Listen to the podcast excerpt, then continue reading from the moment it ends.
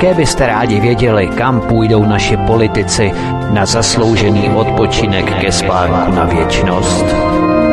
Přímo z poslanecké sněmovny přes americkou ambasádu až do strašnického krematoria. Pojď stoupat jak dým až tam, kam jen ptáci mohou. Chceme je nechat sedět v poslanecké sněmovně tak dlouho, abychom jim házeli my lístky do urny, než v té urně skončí oni sami. Co takhle jim dát do rukou hrstku tabletek Viagry? Aby ukázali, že se dokáží za náš národ konečně postavit? Oh yeah! Pátek od 19 hodin přichází smršť událostí a informační nácest. Informační nácest. Každý pátek od 19 hodin šéf-redaktor z pravodejského portálu Ironet.cz pan VK krátkým švy jeho atamanského vyčínku vypumpuje náš tlak na 158%. Vedoucí kolotoče. Ve společném programu na svobodném vysílači CS. CS. CS. Příjemný dobrý večer, vážení milí posluchači. Zdravím vás v tento páteční večer v horkém počasí, v horkém letním počasí. Když přesně to léto tady nemáme, bude až 21. června, přesně den před naším srazem, který vlastně máme už od 21. června srazem moderátorů a posluchačů svobodného vysílače a detaily si můžete zjistit na naší stránce svobodného vysílače, svobodný pomlčka vysílač.cz. Takže vítejte při našem vysílání, tradičním pátečním vysílání. My jsme rádi, že začínáme téměř včas, protože přece jenom ten čas je poněkud vzácná deviza právě v tyto páteční večery vzhledem k aktivitám eh, pana VK, který to nevždy stíhá včas eh, kvůli pracovním povinnostem, takže jsme rádi, že teď alespoň můžeme v pátek 14. června a doufejme, že to bude i jakési pravidlo i dodatečně na prázdniny, řekněme červenec i srpen, ale to uvidíme. Každopádně vás vítáme při našem vysílání, eh, přejeme hezký páteční večer, doufejme, že vám přineseme zajímavé informace, protože tento týden se toho odehrálo skutečně velké množství a proto jsme tady, abychom důležité události anebo události, na které se budete ve třetí hodině moci ptát i vy, okomentovali patřičně a občas i jadrně. To záleží eh, na eh, našem, eh, řekněme, rozpoložení v tomto horkém počasí, kdy samozřejmě ty horké hlavy jsou ještě horčejší nebo řekněme rozehřátější, tak my se snažíme tohoto vyvarovat, ale každopádně doufejme, že i vy také. Takže to by bylo všechno na úvod VK, já tě zdravím, ahoj. Eh, ahoj Vítko, ahoj, já také zdravím i Petra ve studiu, zdravím vás všechny a samozřejmě všechny eh, posluchače Svobodného vysílače CS a všechny čtenáře CZ. Probereme dneska všechna aktuální témata. Já myslím, že začneme zřejmě tím, co se děje a odehrává v Ománském zálivu, v Hormuzském průlivu. Myslím si, že to je to úplně to první, to aktuální, no a postupně zpětně se dostaneme k dalším tématům, takže přeji krásný pěkný večer. Tak VK, ty jsi mi docela udělal čáru přes rozpočet, protože já tady měl připravený putovní cirkus milionového chlívku, ale Můžeme, můžeme samozřejmě začít, eh, začít hormuzským průlevem, protože je to přece jenom zahraniční téma. Já raději začínám těmi domácími, ale není vůbec žádný problém. Takže začneme Amerikou. Fajn. Eh, pravidla americké války. V hormuzském průlivu hoří tankery. Jeden byl zasažen proti lodní minou, eh, druhý křídlatou raketou s plochou dráhou letu. Uvádí první svědecké výpovědi z místa činu. K tomu útoku došlo totiž ve chvíli, kdy japonský premiér v Teheránu dojednává obnovení rozhovorů s Washingtonem. Eh, američtí neokoni si právě zopakovali tomkinský scénář ve Větnamu a doufají, že to bude dostatečná záminka k vyvolání války s Iránem. Eh, ceny ropy letí samozřejmě vzhůru, což je celkem logické. Lodní společnost společnosti mají strach posílat další tankery do Perského zálivu. Ta situace je značně nepřehledná. Jaký je aktuální vývoj VK nejenom tedy z pozice Američanů, ale i Evropy, která má přece jenom jiné zájmy v Iránu než Američané, dokonce většina Evropy nemá zájem na rozpoutání válečného konfliktu s Iránem. Jak se tedy k této situaci staví eh, jednotlivé strany, americká, evropská, případně i další země individuálně a jaký je vlastně aktuální stav? No tak aktuální stav se odehrává tak, jak se dalo očekávat, protože už včera americký minister zahraničí Mike Pompeo na tiskové konferenci v Bílém domě oznámil, že eh, američané mají jasnou útok, provedli iránské ozbrojené síly bez určení nějakých konkrétních jednotek a eh, de facto dnes eh, byl vlastně vydaný podnět a američané svolali mimo, mimořádné zasedání Rady bezpečnosti OSN, kde budou chtít zřejmě přijmout nějakou rezoluci proti Iránu, což samozřejmě bude blokováno ze strany Ruska a také ze strany Číny jako stálých členů Rady bezpečnosti OSN. Eh, je to snaha o hledání jakési zámenky k rozpoutání vojenských, eh, zdůrazňuji, eh, zřejmě pravděpodobně pouze zatím leteckých úderů proti opěrným bodům iránských gard na území Iránu. Ten tlak na Donalda Trumpa je obrovský. Šéf Pentagonu měl jednání v noci s prezidentem, eh, bylo tam šest lidí, chtějí od něho podpis ke schválení leteckých úderů na Irán, eh, jsou tam výhrušky jeho rodině a tak dále, tak dále. Eh, k tomu se možná ještě dnes dostaneme, pod jakým tlakem je americký prezident.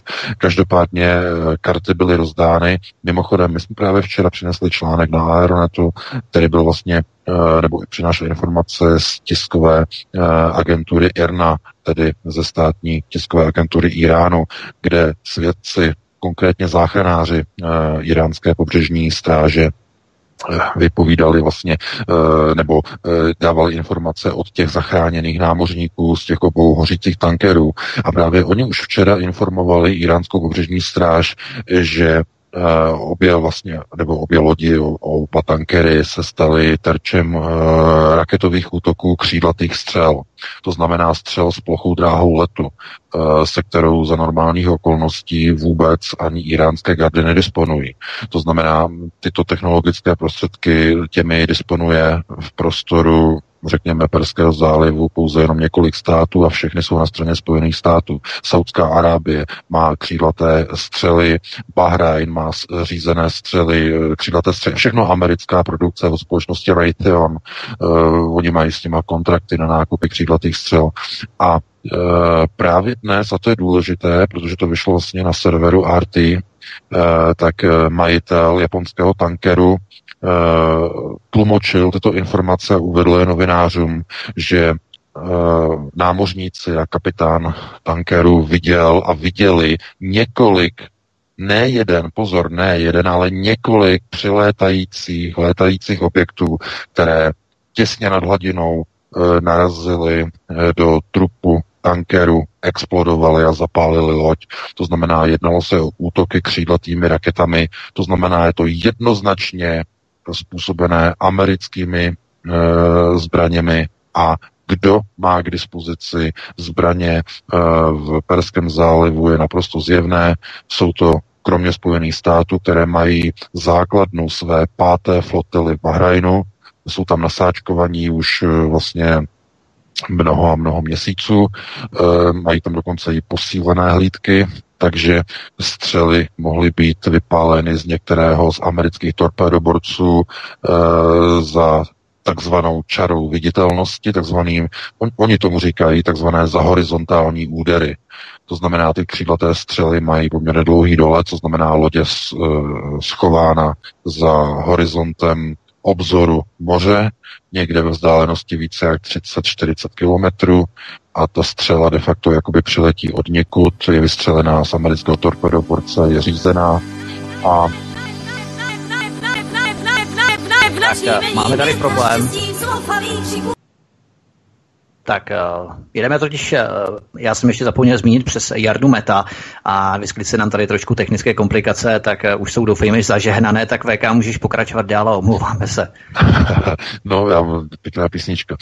Takže já jsem jenom chtěl říct, že v podstatě oni ani neví, z kterých míst nebo z jaké lodi ty rakety přiletěly Eh, protože ta rychlost byla tak vysoká, že pouze vlastně majitel japonské lodě na základě výpovědi svých zaměstnanců, námořníků, hovoří o jakýchsi rychle letících objektech. No, samozřejmě, to jsou křídlat, malé křídlaté střely, no, které byly vypáleny. To znamená, že eh, je zcela zjevné, že někdo se v tom horkém regionu, který je opravdu jak sud se střelným prachem, se snaží někdo vyvolat takový mezinárodní konflikt, který na pozadí mediálního obrazu hořících tankerů vyvolá v odpovídajících politicích v americkém kongresu a v Bílém domě takové rozhořčení, že dají podpis k vojenským a leteckým úderům proti Iránu. Znovu je to tu, kolikrát jsme o tom hovořili Vítku, kolikrát jsme o tom povídali před mnoha, mnoha měsíci, že co probíhá uh, v prostoru hormuzské úžiny, snaha o vyvolání války. A je to tady a můžeme se jenom jako na to dívat jako na nějaké zadosti učinění, ale jako já se na to tak nedívám. Já se na to prostě dívám jako na neustálý, nekončící, neustále se opakující e, systém snah o vyvolání dalších a dalších válečných konfliktů americké armády, která jakmile by došlo k rozhodnutí úderu na Irán, by do toho stejně nešla sama. I hned by zvedli telefony v Pentagonu a aby měli alibi, okamžitě by volali do členských zemí Evropské unie do NATO aby se připojili k úderům na Irán, již aby to byla takzvaná koaliční operace.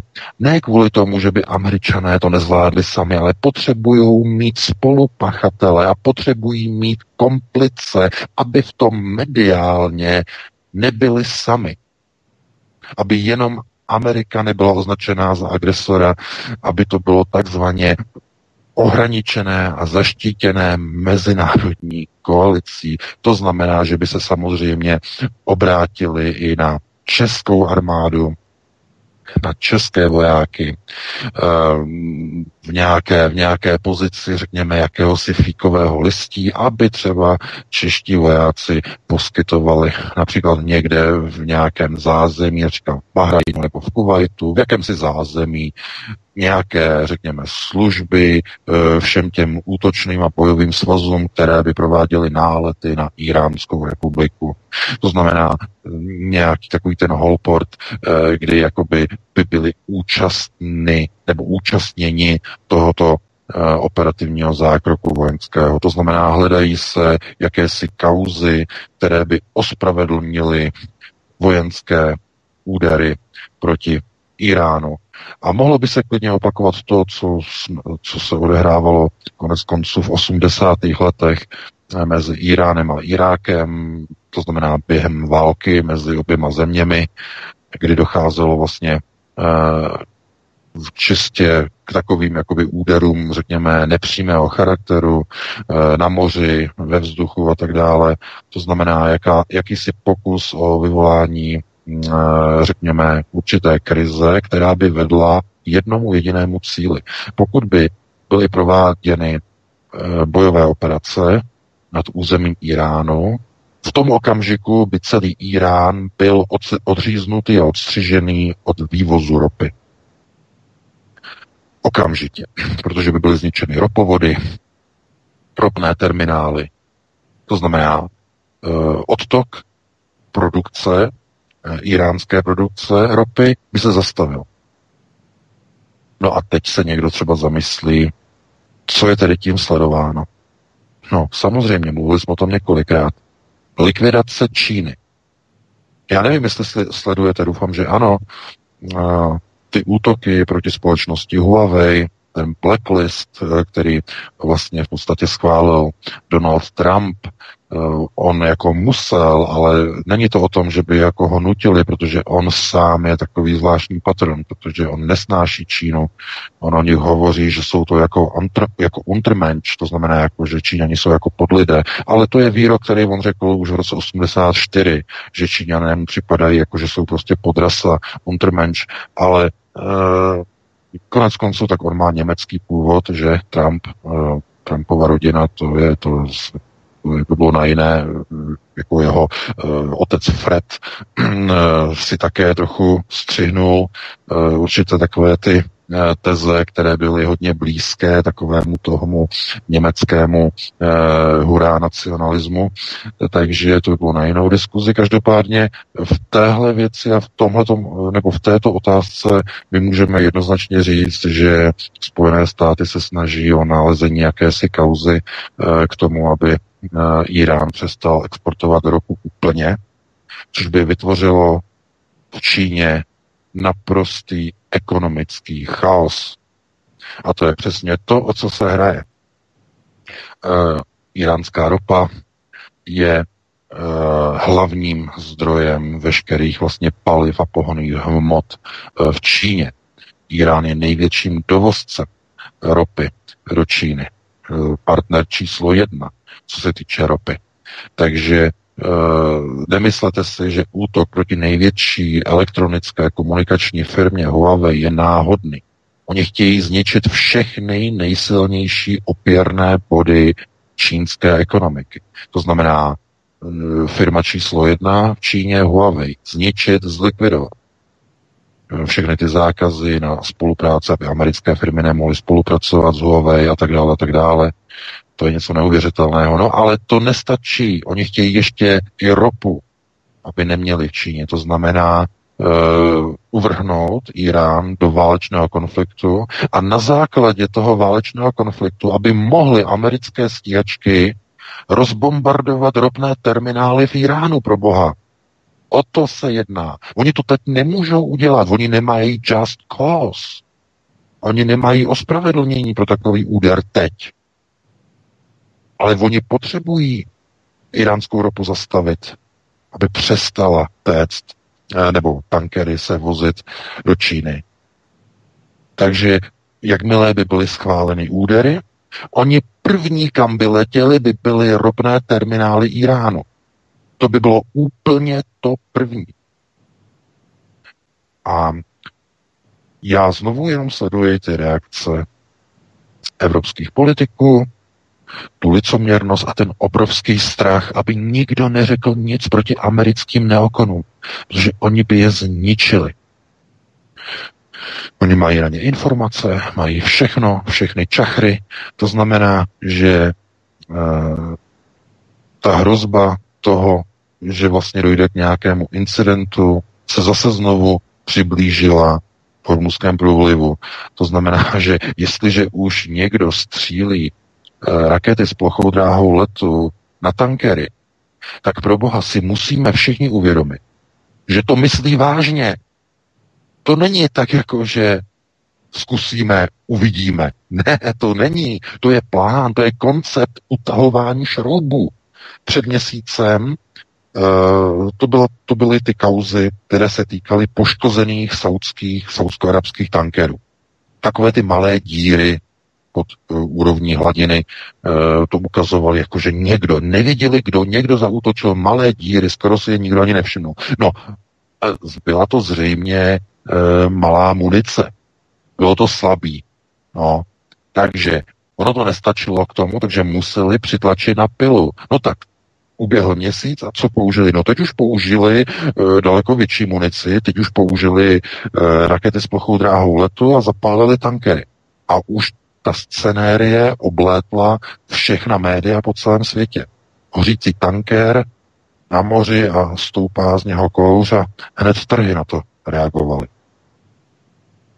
No, takže znovu, já znovu se musím zeptat. A zase je to adresováno té straně. Zase, jako u blbejch se budeme ptát, proč SPD trvá na setrvání České republiky v imperialistické organizaci, která vyrábí tyhle ty války. Proč? Proč z jakého důvodu? To chtějí pořád lhát, lhát a lhát českým občanům, že není jiné řešení, jiné cesty národní obrany než členství v NATO. No já vám řeknu, jak bude ta obrana České republiky vypadat za měsíc. No budou povolávací rozkazy do války v zálivu pro české vojáky. Povinné, ne dobrovolné, už povinné. Protože Irán se bude bránit vším, co má. A kde je psáno, že nemá nějaké jaderné zbraně, třeba i nějaké špinavé? ještě nevyvinuté. Ale i ta špinavá zbraň dokáže napáchat škody. Protože Iránci, dámy a pánové, mají rakety, mají balistické rakety dlouhého doletu přes 7000 kilometrů. Mohou zasáhnout jakoukoliv zemi v Evropě, ve Spojených státech, kdekoliv. A tohle to jako odpovědní politici, jako by jim to bylo úplně šumafuk. Včetně těch alternativních, včetně v té SPD, včetně v těch dalších stranách, že oni řeknou, my chceme zůstat v, eh, my chceme zůstat eh, v NATO, protože není jiné řešení eh, koncepce naší národní obrany. Taková lež.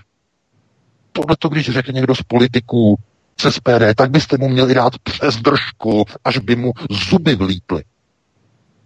A to říkám opravdu s největším přesvědčením, protože politici, kteří vám lžou, až tlebí se vám do ksichtu a říkají vám, že jsou vlastenci a přitom na straně druhé kšeftují na státních zakázkách vlom Praha a čerpají peníze ze zakázek pro výcvik afgánských pilotů v Praze, jak jim přinesli No, tak to znamená potom co? No to je licoměrnost. Samozřejmě. To bychom mohli jít od zhora dolů, ty lemplové, kteří jsou tam nalepení na všech těch zakázkách pro NATO. Vy byste si mysleli, že to jsou jenom někde tam nějací politici. To jsou všichni. Všichni jsou v tom nalepení.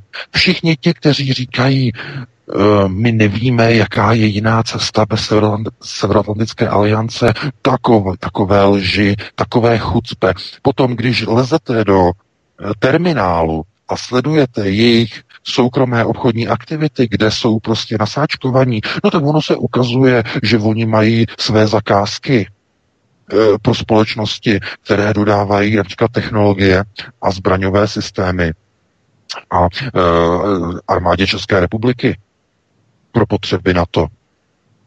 No tak kdyby uh, armáda, na, armáda České republiky nebyla někde třeba v těch zahraničních misích, no tak ty zakázky těch jejich firm, těch poslanců by neměly zakázky od armády České republiky.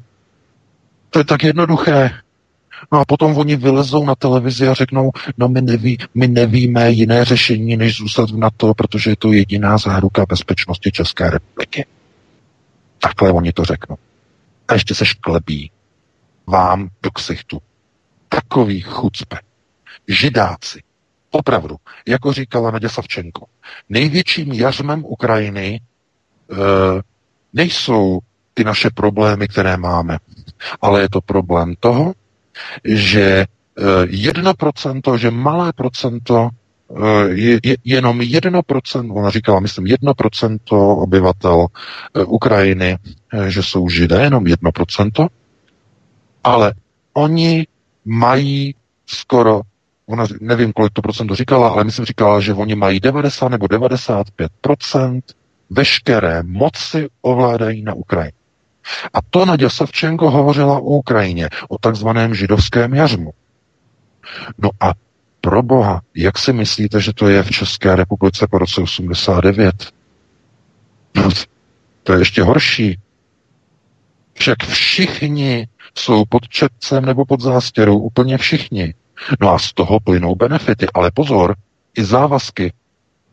Proto nikdo z nich si nesmí ani hubu otřít o Evropskou unii, o Severoatlantickou alianci a nesmí říct ani ň proti procesům a systémům e, státního řízení v republice, které jsou v rukách světového židovstva. To znamená především bankovních systémů, takzvaných velkých spotřebitelských organizací, jako jsou různé e, nadnárodní řetězce, které vy, vyvádějí z České republiky každý rok e, miliardy a desítky a stovky miliard korun na ziscích. A nikdo proti tomu nezakročí. To znamená, že platí to, co jsme říkali už minule, platí, že můžete věřit jenom takovému alternativnímu politikovi, nebo takhle, politikovi, který o sobě tvrdí, že je alternativec, jenom takovému, který splňuje ty tři základní, hlavní pilíře národního ukotvení. To znamená, nehledá výmluvy pro vystoupení z NATO, ale říká tvrdě, není problém a my chceme vystoupit z NATO, nehledá výmluvy pro vystupování z EU různými žvásty o reformách EU, něčeho, co je nereformovatelné, ale řekne na tvrdo, my, jakmile budeme zvoleni, vystoupíme z EU. A to třetí, že jakmile se dostaneme k moci, přetrháme veškeré procesy řízení e, ve státě, které jsou řízeny světovým židovstvem a tuto moc vrátíme zpátky do rukou lidu. To znamená banky, systémy, velké podniky, národní infrastruktura, všechno zpátky do rukou lidu. A víte, eh, takových, řekněme, politických partají v České republice moc není. Mohli bychom mluvit o třeba o jedné nebo o dvou, Mohli bychom mluvit o národní demokracii Adama Bartoše, mohli bychom mluvit o dělnické straně. E, teď mě omluvte, protože já neznám všechny ty strany, které toto mohou mít ve svých programech, ale ani jsme o nich neslyšeli, nebo já o nich neslyšel, protože toto zase nesleduji.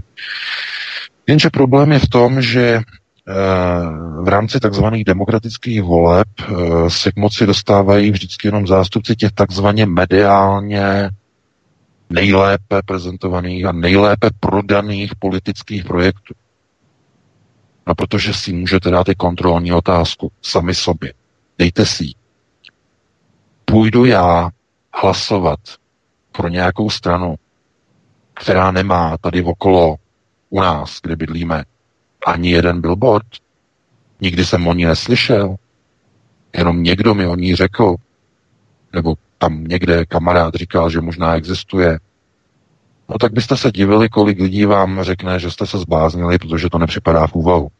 Půjdou volit stranu, která má peníze, která si může ty kampaně zaplatit, která si může vylepit ty billboardy, která si může koupit reklamu v těch rádiích i v těch televizích a tu stranu jdou potom volit. Konec konců Andrej Babiš to říkal tehdy Eh, to byl rok 2000, eh, to bylo po volbách, ano, to bylo po volbách, 2013, po těch prvních, eh, co oni se dostali do parlamentu jako hnutí A. Tak on říkal, že dobrý výsledek se v České republice nedá udělat pod 500 milionů. Bez investice půl miliardy nejde udělat dobrý výsledek jako nový hnutí. Znamená, že se ani nedostanete. No pro boha mi řekněte, kde by ty malé vlastenecké strany, ty malé, ale skutečně vlastenecké, kde by pro boha vzali půl miliardy? no a tím je to dané. Tím je to dané. A proto to je odhalení demokracie. Demokracie je nosaté právo. A teď to musíme vysvětlit. Proč je demokracie nosaté právo? No, protože oni vědí, myslím židé, světoví židé, sionist. Jedno tajemství, kteří obyčejní šábezgojové, no ti ano, šábezgojové ano. Oni jsou zasvěcení, oni jsou pomazaní, oni jim narazí jar, jarmulky anebo zástěry a oni to vědí. Ale mluvíme o gojích. Oni neví, že v demokracii se dá uspět pouze s penězi. Proč s penězi? Někdo řekne, to na ten poslanec přece nemá žádný peníze. No jo, pozor, pozor, pozor. Vy jste ale na jednu věc zapomněli. Že on, když to má zadarmo, ten hlavní vysílací čas v té české televizi, kde je pečený, vařený, pořád na, na holportu, pořád je tam, tam uh, civí a je tam každou chvíli. To znamená, má reklamu, má impresy. On, že je pořád na těch seznamech, seznam zprávy, že pořád je tamhle v těch eh, TV Nova a já nevím, na TV Barandov a všude a pořád tam jeho ksicht je prostě někde vidět. No tak on za to samozřejmě neplatí, ale chápete, co je myšlenkou? No jemu to, za to, že tam on je, tak někdo mu to umožňuje. Někdo mu to platí. No a kdyby tohleto, ty airtime, jak tomu říkají, měli si platit politici takzvaně ze svého, No tak to přesně odpovídá tomu, co říkal Andrej Babiš v roce 2013 na podzim, co říkal, že bez půl miliardy se nedá dělat výsledek. No a on, jemu můžete věřit. Protože jemu, oni ho tak nenávidí, že jemu by nikdo jen tak airtime někam nedal. Proto on si musel koupit vlastní média.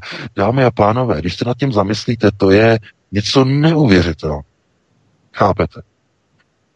On si musel koupit vlastní média, aby o něm začali psát. Protože kdyby si je nekoupil, tak ten volební výsledek neudělá. Kdyby nenalil ty peníze, tak ten výsledek neudělá. To znamená, že jemu můžete věřit, když on říká, že udělat dobrý výsledek v České republice stojí, stojí půl miliardy. 500 míčů. No, a nad tím, když se zamyslíte, tak najednou máte otázku na to, co je to nosaté právo. Kdo nemá peníze, kdo není za dobře z židy, kteří kontrolují bankovní sektor, tak nemá šanci udělat v demokracii jakoukoliv politiku. Nepřijme jarmuly, nepřijme zástěru, nemá nárok. No a jak chcete dělat svobodu? Jak chcete dělat svobodný národ? Jak chcete dělat demokracii, tu pravou, skutečnou, neskorumpovanou? No, to se nedá. Protože demok- demokracie je jejich výmysl. No víte, oni nemají rádi diktatury. Protože ten diktátor kontroluje všechno, není uplatný, protože kontroluje úplně všechno. Takže nedá se uplatit. Proto největším nepřítelem sionistů jsou diktatury. To zní možná zvláštně, ale dává to naprosto dobrou logiku. No a teď se zamyslete. Kdo je největším nepřítelem takzvané světové demokracie? Kdo má nasazenou největší psí hlavu? No, jsou to země, jako je Kuba, jako je Irán, jako je Severní Korea. A tím je to dané. Proto oni tam jim do těch všech tří zemí chtějí naimportovat nosaté právo. Rovná se demokracii. No a nad tím, když se začnete e, zamýšlet, no tak slabší povahy začnou hledat někde v kůlně pro vás a budou si to chtít hodit. Protože neuvidí cestu z ven z kruhu. No a to, jako tomu já se nedivím vůbec. Takže mnoho lidí nad tím radši vůbec ani neuvažuje, že není cesty ven. Protože demokracie je začarovaný kruh. Podívejte se, vy chcete pořád změnu. Změnu, změnu, alternativa, změnu, alternativa, změnu. A vznikají nové subjekty, nové subjekty, nové subjekty, nové subjekty. Říkáte si, e, konečně máme šanci na nějakou změnu. No. A potom začneme my do toho vrtat, zjišťovat, kdo za těmi subjekty stojí, Vys, tedy ten poslední článek dnes na Aeronetu. No a zjistíme věci, ze kterých se nám chce jenom a jenom a zase a znovu zvracet.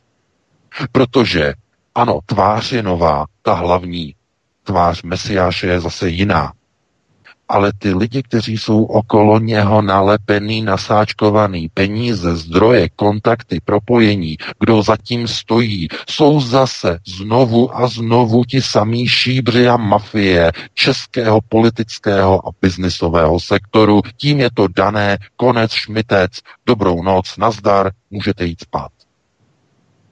Takhle se na to můžete dívat. Je tam vždycky ta naděje. To je důležité jako říct, že ten jedinec, pokud má opravdu pevný charakter, tak se tomuto může vzepřít. Václav Klaus mladší může překvapit. Má šanci. Ještě nic politického neukázal. Teprve založil stranu eh, a teď musí ukázat, no, v nejbližších měsících. A jako neříkejte jako v nejbližších 100 dnech, nebo uh, že takhle, nebo za půl roku a tak dále, tak dále. Důležité je, uh, jaké budou, řekněme, profilace výroku této strany, jakým způsobem se strana bude vyjadřovat, nebo hnutí, ono je to hnutí mimochodem, tak eh, toto hnutí trikolora, jakým způsobem se bude vyjadřovat třeba k mezinárodním nebo i domácím politickým otázkám. O ty domácí otázky, víte, já ani nemám strach, že by tam něco bylo špatné ze jejich strany, až třeba na nějaké výjimky. Uh, trikolora Václav Klaus, mladší, se snaží tedy prosazovat uh, likvidaci a zrušení inkluze ve školství, což jednoznačně podporujeme, to je to důležité, co je třeba udělat. Uh, podpora tradiční rodiny, že existuje pouze žena a muž a nikoliv nějakých 27 nebo 37 druhů pohlaví a tak dále. To znamená další věc, která vyžaduje podporu a podporujeme a jsme rádi, že to je ve volebním programu. Samozřejmě. Ale jak říkám, eh, to, co jsme zjistili a to, co tam se ukazuje okolo toho hnutí, eh, jsou tam lidé, kteří budou tvrdě tlačit na Václava Klauze, aby nepřekročil Rubikon některých ze tří pilířů národního ukotvení, aby se k ním nepřiblížil. Budou tvrdě lobovat okolo něho a ovlivňovat ho, aby nikdy nepřistoupil na vystupování z EU. To je první fáze číslo jedna. Ještě více na něho budou tlačit, aby nikdy nepřipustil jakékoliv nápady a myšlenky, že by Trikolora snad mohla chtít iniciovat vystoupení z NATO. No a samozřejmě ho budou zejména varovat před tím třetím, aby se neopovažoval sahat na moc a peníze židů a světového židovstva v České republice a především v městě nad Mahrálem v Praze, v Jeruzalémě, v pražském Jeruzalémě. Protože uh, on, můžeme říkat, že Václav Klaus mladší byl v minulých letech uh, skrze první obnovené reálné gymnázium určitým způsobem zaháčkován do těchto, řekněme, finančních toků, těchto mocných, vybraných elit polistopadového samoděržaví v České republice.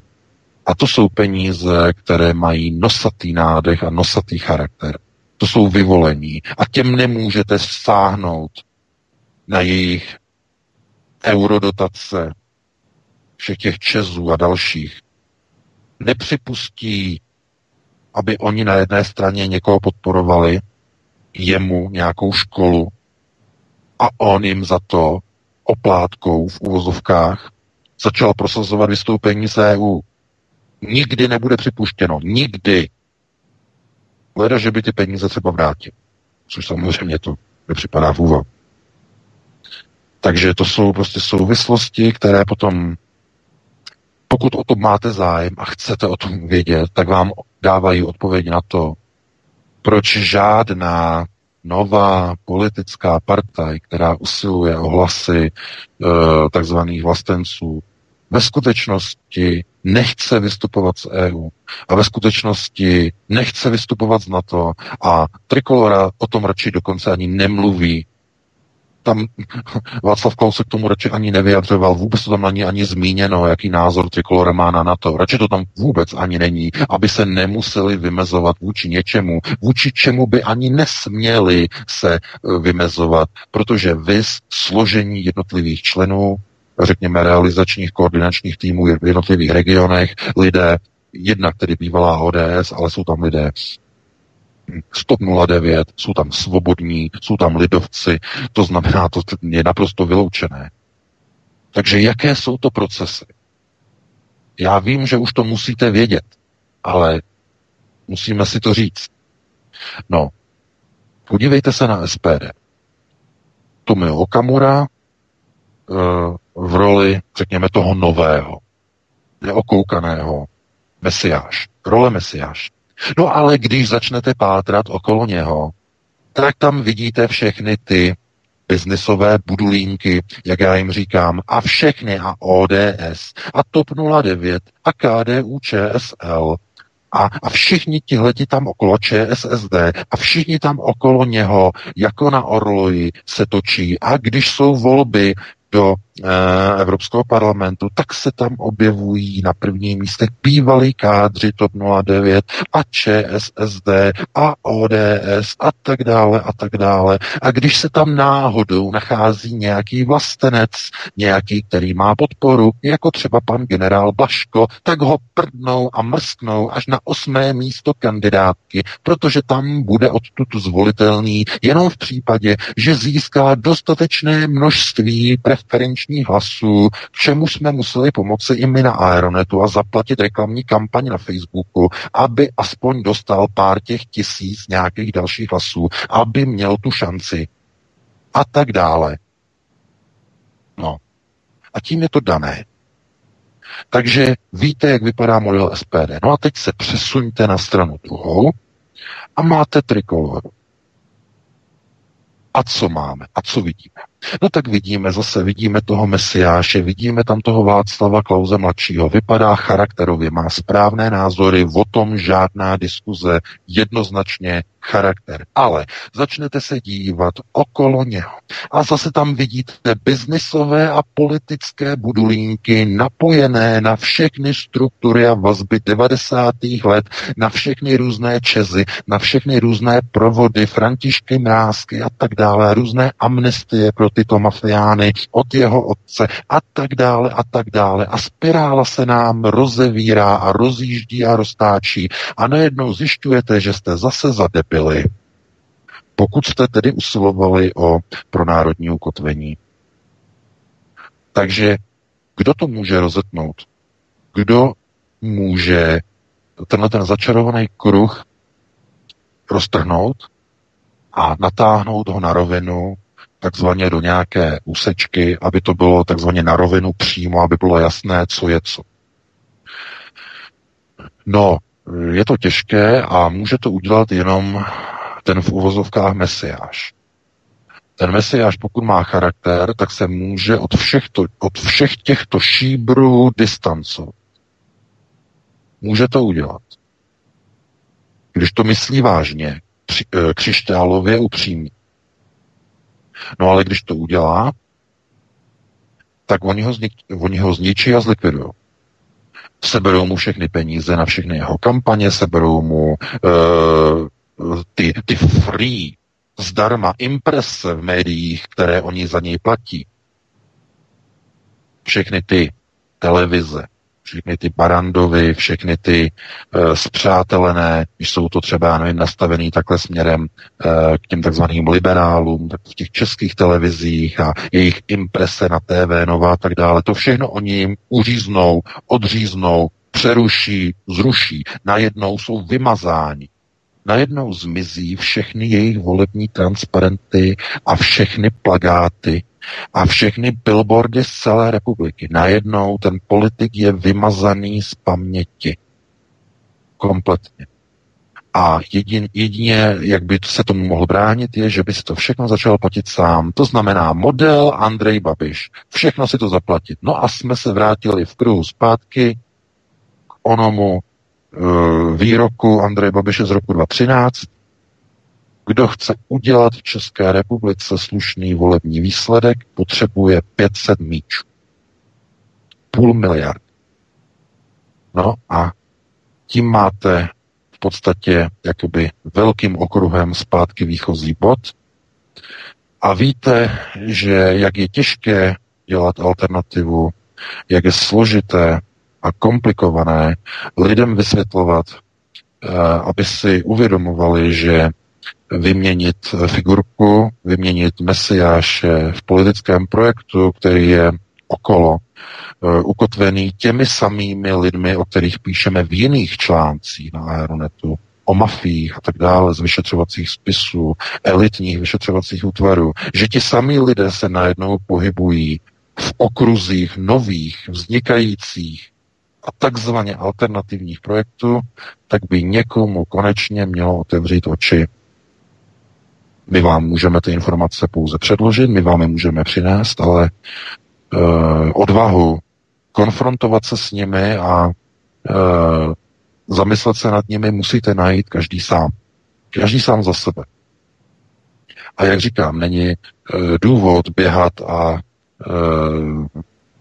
lézt do kůlny a hledat provaz a hodit si to takzvaně kvůli eh, naprosté bezvýchodnosti systému nosatého chucpe eh, a nosatého systému řízení, to znamená nosatého práva, rovná se demokracie, eh, máte stále tu možnost, tu šanci změnit tyto procesy přes vnitřní kruh, ochranu vnitřního kruhu, to znamená skrze rodinu.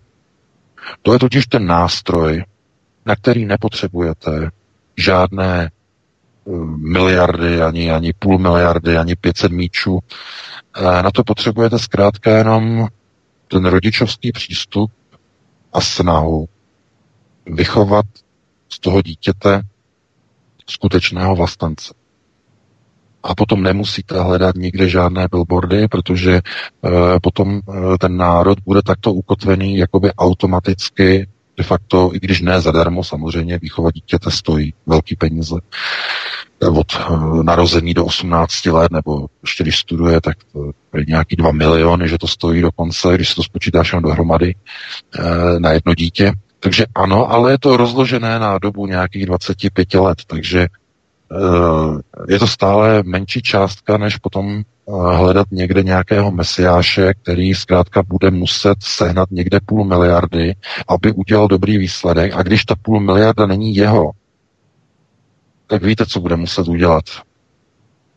Bude se muset začít chovat jako, já to řeknu to tím nepěkným slovem, jako prodejná děvka. Bude muset protože těch 500, mili, 500 milionů tu půl miliardu zadarmo nedostane. Bude muset potom hodně, hodně být úslužný. A nebo druhá možnost, stanete se Andrejem Babišem a nebudete si muset půjčovat a takzvaně to zaplatíte ze svého. No jenže to je už uh, méně pravděpodobná varianta. Většinou to funguje tím prvním způsobem, to znamená někdo z ciziny si vás koupí jako politika, poskytne vám peníze, stejně jako vidíme v různých demonstracích různých milionových chlívků. A úplně neznámý človíček, nedoštudovaný ještě človíček z filozofické eh, fakulty chce měnit politické procesy v České republice a chce diskutovat s premiérem o jeho odstoupení a má podporu českých televizí, má podporu všech médií, a jak to udělal? On si to koupil všechno? Ne. Bylo mu to dáno zdarma, aby provedl některé procesy. Kdyby si to musel zaplatit, tak by mu na to nestačily všechny ty peníze, které tam mají na tom transparentním účtu, ani, ani, ani, ani ze setiny, ani z tisíciny by mu to nestačilo. Takže e, politické nastavení, vidíte, že jsme se dostali od jednoho tématu, de facto od Iránu až k vnitřním domácím procesům, protože je to všechno velmi úzce propojené. To znamená, eh, víte, jestliže teď bude situace v Hormuzském průlivu tak nastavená a tak špatně vedená, že povede i k účasti vojsk uh, evropských členů NATO v jakési další americké uh, válečné epizodě uh, v oblasti Perského zálivu, tak tenhle ten problém bude automaticky přesunut na všechny ty politiky, kteří vám dosud zprostě do očí tvrdí, že obrana a ochrana České republiky je možná pouze se trváním na to, protože není jiného řešení. V té chvíli, v tom okamžiku doufám, že mnozí z vás eh, takzvaně prohlédnou a prozří, protože uvidíte a spatříte a pochopíte, že kdokoliv se brání vystoupení z NATO, z EU a z přetrhání vazeb se světovým sionismem ve skutečnosti nikdy nebyl alternativní a vlastenecký politik. Tímto bych to tedy ukončil. Vítku, já se omlouvám, že jsem to vzal vlastně jakoby dvě témata dohromady, Irán a Českou republiku. Předám ti slovo, ty k tomu něco řekneš a uh, asi už nestihneme do přestávky další téma, takže bychom si dali přestávku. Vůbec nevadí VK, dáme si samozřejmě přestávku. Já jenom k tomu, co jsi říkal, my jsme tedy zapracovali, respektive ty si zapracoval i uh, Klausovu trikoloru, takže to je téma, které jsme měli připravené samostatně, což nevadí, tedy eliminujeme ten čas a využijeme ho třeba i na nějaké další uh, témata, na nějaká další témata, která budeme probírat i v následujících hodině. Já jenom krátce k tomu Iránu, uh, protože příští hodinu Druhou hodinu začneme právě Donaldem Trumpem, který, který vlastně, kterého zbavil kongres vůbec rozhodování o migraci a ta migrace v Americe i navzdory tomu, že Donald Trump se výrazně staví proti neřízené a nekontrolované migraci, tak ta migrace ve Spojených státech je opravdu eh, něco neuvěřitelného. Oni ho prostě přehlasují, převetují a ono v podstatě nemá s tím nic dělat. Já mám i další informace od eh, jednoho člověka, který nám třeba ve třetí hodině zavolá, to bylo takové překvápko, ale eh, ty americké zájmy v Iránu eh, jsou docela zajímavé. Uh, protože uh, Spojené státy se pokusily destabilizovat Irán na počátku tisíciletí, si možná pamatujeme, tajným financováním vojenské opozice v Iránu. Tehdy to byla nadace bratří Rockefellerů, uh, která financovala New Yorkskou nadaci, projekt Irána a navazování styku diplomatů. Třeba diplomat Mohammad Jahad Zarif, tak eh, ten diplomat pracoval na tehdejší iránské misi v New Yorku a američané taky poskytují eh, logistickou podporu skupině Mujahedin Chalk. Eh, tu v minulosti financoval třeba i Saddam Hussein aby přímo a nepřímo oslabovala Islámskou republiku Irán, ale hněv Iránu směřoval i proti samotnému duchovnímu vůdci země tehdy, Ajatoláhu Aimu Chameneimu, to bylo ještě v 90. letech, protože Chamenei se postavil do čela státu po zesnulém ajatoláhu Chomejnímu eh, v roce 89 a Chamenei vydal fatvu a zákaz výroby jaderných bomb. No a na Čech si s ním prezident Obama potom, když poskočíme trochu eh, dál, tajně vyměnil dopisy a přislíbil, že iránský režim nesvrhne a Obamův kontakt s ajatoláhy tehdy se stal tak intenzivním, že dokonce uh, Wall Street Journal ve svém úvodníku tehdy napsal, že demokraté vlastní ajatoláhy. No a uh, když se ještě pozastavíme v roce 2013, kdy víme, že nakonec zvítězil Hasan Rouhani po předchozím Mahmudu Ahmadínejádovi, tak eh, se objevovaly spekulace, že současný iránský prezident Hasan Rouhani byl podporovaný, eh, pardon, současný, eh, Hasan Rouhani byl podporovaný masivní americkou lobby, různými nevládními organizacemi, propagandou západních médií, kolaborací reformistů v Iránu hlavně, aby zničili iránský jaderný program výměnou za ochranu iránských duchovních ajatoláhů. No a aby mohli dál vládnout prostě tomu Iránu. A navíc eh, klíčoví členové Ruhánýho vlády byli vybraní ze stejné skupiny iránských diplomatů z iránské mise při OSN. Eh, za všechny jmenujeme třeba eh, iránského diplomata Zárifa Kobyho nebo Kodyho, já teďka si nespomínám, Koby, myslím Kobyš se jmenoval, eh, Zárif Koby. To byl ministr zahraničí Iránu a Zarif Koby se deset let předtím setkal se senátorem Johnem Kerrym na večírku pořádaném Georgem Serešem, mimochodem, to je agenturní zpráva. A právě tento Zarif Koby, nebo Kody, vedl iránský vyjednávací tým, do kterého patřil třeba Hussein Ferejdun. A Hussein, Ferein, Hussein byl mrač, mladší bratr prezidenta Ruháního, který dříve působil na iránské misi při OSN. Prostě to nejsou žádné konspirace, ale ty vazby na americkou lobby jsou tady více než jasné a potom se můžeme tedy jak si domnívat a dávat si ty věci dohromady skládat, proč vlastně američané teď najednou obrátili, otočili a chtějí vyvolat eh, vyvolat eh, válku s Iránem. Eh, VK, máš na to nějaké logické vysvětlení na závěr ještě? No samozřejmě, protože se dostala k moci Trumpova vláda a Trumpova vláda má úplně jiné procesní plány s Čínou. Eh, protože Čína je hlavním úhelným kamenem změny postojů k Iránu. To je, to zase bylo na velmi dlouhé rozpovídávání se o tom, proč američtí neokoné, neokoni, kteří na jedné straně jakoby oficiálně, mediálně nenáviděli ajatoláhy a nenáviděli uh, jakoby Irán, tak proč přesouvali Eh, veškeré americké výrobní kapacity a za jejich éry eh, amerických podniků do Číny. To znamená takzvaně outsourcing. Až tedy do chvíle, než přišel Donald Trump. Proč? Z jakého důvodu? No, protože jim to biznisově vyhovovalo. To znamená biznis napojený v Číně, e, ropa z Iránu, která startovala čínské fabriky, ve kterých se vyrábělo americké a neokony vlastněné zboží. Takzvaně ruka ruku meje. No a co udělal Donald Trump? Donald Trump e, zahájil obchodní válku, e, zahájil cla, to znamená útoky proti Číně, no a nastavil jiné křídlo, vojen, vojenské křídlo, protože uh, všichni si všimněte, že Donald Trump, když kandidoval, tak byl obklopený mnoha, mnoha generály. No a to jsou právě ti jestřáby, které můžeme jako přirovnat k jestřábům z doby Reaganovy vlády, nebo řekněme s tím étosem Reaganovy vlády. A ti chtějí Irán naprosto eliminovat, čímž dojde k tomu, že eliminují Čínu.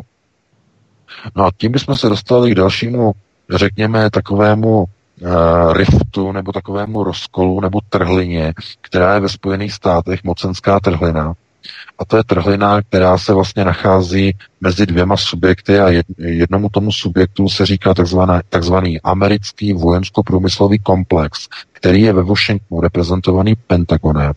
A druhá mocnost je bankovní lobby, která je tedy sionistická bankovní lobby, která je pro změnu ve Washingtonu reprezentována takzvaným deep state. Tyhle ty dvě skupiny stojí v americkém systému centrální moci v vražedné válce proti sobě. Kromě toho, že tam ještě figuruje Donald Trump a jeho pozice domů Chabat. To znamená, to je systém tří králů ve Spojených státech. No a pokud uh, vám něco říká uh, výraz systém tří králů, tak uh, asi víte, že to je jedno z určitých proroctví Nostradámovo. V zemi za mořem dojde ke střetnutí tří králů o moc. No, takže to, by, to bychom zacházeli už do tady těch věcí, takže to je přesně ono. A z tohoto důvodu tedy dochází k těm neuvěřitelným eh, jakoby přesunům, eh, které pomalu ani nedávají smysl, tedy pro někoho, kdo se o to moc nezajímá. Tak si všimněte, že de facto Donald Trump eh, v této chvíli působí na té straně válečných jestřábů, protože je přesvědčený o tom, že Čína představuje bezpečnostní riziko americkým národním ekonomickým zájmům. Naprosto oprávněně. Protože Čína dosud valcovala ekonomicky Spojené státy, zaplavovala Spojené státy svojí produkci. Americké firmy e, kolabovaly, krachovaly, američané zůstávali bez práce. Takže on jako vlastenec se proti tomu postavil. No jenže to znamená, že tím se postavil proti americkému deep state, který ukotvil profitaci Číny a profitaci z procesu Iránu. To je e, právě ten, e, ten obrovský střed, který tam teď momentálně probíhá, nejenom ve Spojených státech, ale de facto tohle to se týká onoho střetu mezi vojensko-průmyslovým komplexem a řekněme zájmy eh, oné globalistické kliky, která velice profitovala z toho, že Irán dodával ropu do Číny a že e, globalizační systém byl nastavený takovým způsobem, e, že se začaly zlepšovat vztahy s Iránem e, díky vlastně podpisu Baracka Obamy o vlastně té jaderné ozbrojovací smlouvě mezi vlastně Spojenými státy, Evropou a na straně druhé Iránem v roce 2015. To, to znamená, to byl jejich majstršty, to byl vrchol jejich globalistického systémového řízení Deep State. Problémem ale bylo jedna, byla jedna věc tohle to šlo proti zájmům amerického vojensko-průmyslového komplexu. Protože v okamžiku, kdyby, kdyby byl vytvořen mír s Iránem, jistě víte, co by se ve Spojených státech stalo s vojensko-průmyslovým komplexem a s vojenskými a válečnými jestřáby, kteří pomohli Donaldu Trumpovi se dostat do funkce v roce 2016. No, jako jediní, tedy oni nebyli jediní, samozřejmě, ale tím je to jakoby uzavřené. To znamená, e, stejně tak jako v České republice nefunguje jenom jedno centrum moci, jsme řekli vláda, ani náhodou. Pak je tam ještě druhé centrum moci, to je Pražský hrad, No a to není všechno, to je ještě třetí centrum moci. A to je které?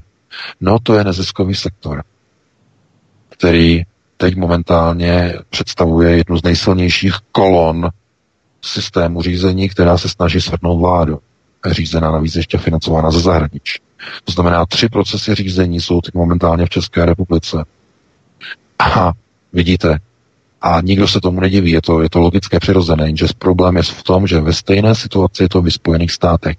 Je tam daleko více procesů řízení, které mezi sebou usilují a přetahují se o, řekněme, takzvanou uh, linku hlavního vedení nad jednotlivými procesy. To znamená, že Trump může něco dělat, ale zároveň se snaží blokovat i jiné procesy, takzvaně protistran. Uh, oni na něho tlačí z různých směrů, vyšetřovací zpráva, Millerova zpráva, FBI a tak dále, média na něho tlačí a tak dále, tak dále. Má tam nějaké spojence, armáda, ovšem armáda ho chrání, ale zase ne zadarmo, zase jenom za něco. To znamená prosazování tvrdé linky proti Iránu, prosazování tvrdé linky proti Číně. Všechno to má souvislost, všechno to je v jednom jediném komplexním obrazu. Takže uh, už přetahujeme. Dáme si Vítku přestávku, jednu nějakou písničku pětiminutovou nebo tak podobně a hned bychom se po přestávce pustili do dalších témat. Fajn, určitě, přesně tak. Takže posloucháte svobodný vysílač, naším hostem je uh, Naším hostem je pan VK ze spravodajského servu Aeronet.cz. Vy posloucháte stále eh, naší trojhodinovku, klasickou páteční seanci, alternativní seanci. No a písnička je na cestě a potom budeme pokračovat dále, budeme rozvíjet dále eh, věci kolem Donalda Trumpa. Hezký večer. Příjemný dobrý páteční večer, milí posluchači, zdravím vás po druhé ze svobodného vysílače, jehož dnešním hostem vás provází šéf-redaktor z pravodajského alternativního serveru Ironet.cz pan VK, se kterým se pokoušíme ne navázat spojení, ale kterého vyvoláme, zda eh, si VK na našich linkách a připraven k dalšímu kolu druhé hodiny. Ano, jsem tady, čekám, čekám. Super, fajn. Tak jdeme na další téma. Protože jsme rozpovídali Donalda Trumpa, tak v něm budeme pokračovat. Protože ono vypadá, že Trumpovi kompletně kongres sebral kontrolu nad migrací a Trump může tak akorát nadávat na Twitteru a pozovat na hranicích u nepostaveného plotu. Já zacituju, co mě psal jeden posluchač, který třeba zavolá v poslední třetí hodině, už jsem ho u nás na svobodném vysílači měl, tak až zavolá, všichni ho určitě poznáte, bude to takové překvápko, pokud tedy zavolá jenom taková drobná nebo mnemotechnická pomůcka, tam, kde on bydlí, tak je zhruba o 9 hodin méně. To je jenom eh, taková pomůcka. Ale eh, z časových důvodů jsme déle tedy spolupořad neměli s tím eh, člověkem, který možná zavolá. Ale on mě psal, že včera zrovna mluvil s kámošem v Dallasu, v Texasu. A ten mu říkal, že byty pro sociálně slabé praskají doslova ve švech. Dos, nově příchozími Pákistánci, Turky, Afričany, Araby a prý to je ještě horší, než když tam byl naposledy v roce 2016, takže před třemi lety. My víme, jak Donald Trump eh, byl nevývale ostře proti nekontrolované neřízené migraci a když mu kongres vzal tyto pravomoce rozhodovat o zastavení migrace, tak teď eh, opravdu vidíme, jak to vypadá v Dallasu, v Texasu, eh, vy to svědectví, tak na tom si musíme uvědomit, že se jedná skutečně doslova o globální globální spiknutí, jo, když ani Trump nic nezmůže. Oni ho prostě přehlasují, převetují, jak demokraté, tak dokonce i republikáni. Tak eh, to je skutečně obrovská bezradnost, když si uvědomíme, že americký prezident je skutečně nejenom figurkou ve výkladní skříni, ale když se kolem něj se skupí síly opačného názorového pólu přesvědčení, tak prostě nic nezmůže, ale Trump přece měl možnost si ty spolupracovníky vybírat, takže to není tak úplně jednoznačně. Například Steven Bannon, kde je on? No šel pryč. A kdo ho vyhodil? No vyhodil ho Donald Trump a plus další lidi. Takže VK, do jaké míry si za to může Donald Trump sám?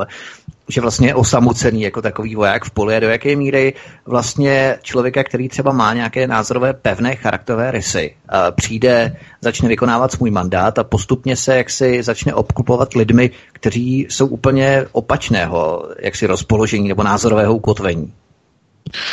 No, Vítku, to si právě teď uhodil opravdu hřebíček na hlavičku, protože na to, nebo na toto téma přece už jsem odpovídal v první hodině ve vztahu k Mesiášům, ve vztahu ke SPD a hnutí Trikolore. A v případě Donalda Trumpa já to zopakuji. Máte Mesiáše, charakterový, pronárodně ukotvený, mluví tak, jak potřebuje lid. To znamená, on je o tom přesvědčený, že je třeba udělat ty procesy, které se mají udělat. Zastavit migraci, postavit zeď na hranicích s Mexikem. Eh, je třeba vrátit podniky eh, do Ameriky, aby nevyráběli v cizině, aby dali práci Američanům, to znamená pro národní ukotvení. To znamená, ten mesiáš je v té pozici. A teď vy se začnete dívat na lidi, které má okolo sebe, na všechny ty budolínky, kolem dokola, v té spirále. A vidíte tam nosaté, vidíte tam e, členy židovských kongresů, vidíte tam sionisty, vidíte tam Jareda Kašnera, který je napojený na George Sereše, od kterého jeho firma v roce 2016 čerpala v New Yorku dotace na zakoupení svého newyorského sídla, toho mrakodrapu, který se stal nakonec věnem pro jeho nastávající manželku Ivanku Trumpovou. Když si, když si ji bral, tak to všechno šlo přes George Sereše. Mimochodem, to je, to však máme o tom článek, dva roky starý. E, to znamená, všechno je takhle to hluboce e, propojený, to znamená ty lidi okolo Donalda Trumpa, kteří tam byli, kromě s výjimkou těch, o kterých za, za chvíli budu mluvit, tak o tyto lidi byste si nikdy ani kolo neopřeli, protože to jsou ti, které byste tam nikdy nechtěli okolo něho vidět jako, jako jsou lidé, které byste nikdy nechtěli vidět okolo Tomia Okamury, ti budulínkové. Jako jsou ti lidé, které bychom nikdy nechtěli vidět okolo eh, Václava Klauza mladšího. Stejný proces. Úplně stejný. To znamená, k čemu došlo? On si vytvořil nějaký svůj dream team. Ten dream team v roce 2016 vyhrál volby. Byli tam lidé jako Michael Flynn, největší kapacita vůbec na všechny vlastně mezinárodní vztahy, eh, odborník na Rusko, hlavní architekt eh, normalizace vztahu s Ruskou federací. On prosazoval, aby, se, aby první zahraniční cesta Donalda, Donalda Trumpa nevedla do Londýna, do Bruselu, ale aby vedla do Moskvy. No. Steve Bannon, hlavní architekt, řekněme, onoho, řekněme, mediálního driveu, to znamená Steve Bannon mu takzvaně jistil tu mediální scénu, mediální frontu, eh, která byla velmi důležitá prostě na mobilizaci voličů. No a co udělal Trump po nástupu do funkce? No okamžitě přišlo velmi vážné obvinění z federálních úřadů, z FBI, že volby byly ovládnuty Rusy, zmanipulovány a že přijdou trestní oznámení na celou jeho rodinu, na jeho děti, na Jareda Kašnera a tak dále, úplně na všech. A najednou se začalo něco, něco dít najednou on vyhodil Michaela Flynna. Kvůli tomu našel si záminku, že Flynn mu neřekl o tom, že se setkal uh, s velvyslancem ruským, uh, s Kysliakem um, několik měsíců před volbami, že tam měli někde v nějaké kavárně, si něco povídali, tak dále, tak dále. Uh, v zápětí měl tam Steva Bannona, ten potom nakonec odešel, nemohl se na to dívat, prostě co probíhá v Trumpově administrativě, kdo se tam všechno nasunuje, jaké, jaké entity, jaké, jaké, jaké postavy. On o tom hovořil, konec konců měl to vlastně ten rozhovor ještě na Fox News, kde vlastně vysvětloval ten svůj odchod a tam říkal, že nemůžete dělat věci, o kterých víte, že jsou špatné.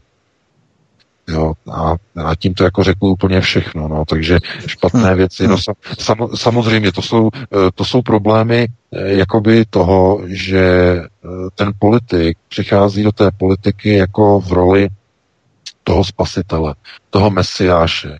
To znamená, na jedné straně je mesiáš, na, na, druhé, na druhé straně jsou kulíškové. Takové moje označení pro voliče, kteří se rádi choulí a přitulují politiku namísto, aby je kontrolovali. To znamená, sami si otestujte na sobě, jestli jste, jestli jste volič, řekněme, svobodomyslný a e, řekněme staticky ukotvený tak, že si sám dokážete posoudit co a co, a nebo jestli patříte do skupiny kulíšků. To znamená, máte ten obrázek s tím politikem vyvěšený někde a říkáte si, a já musím toho Tomy a já ho musím volit, on je tak správný.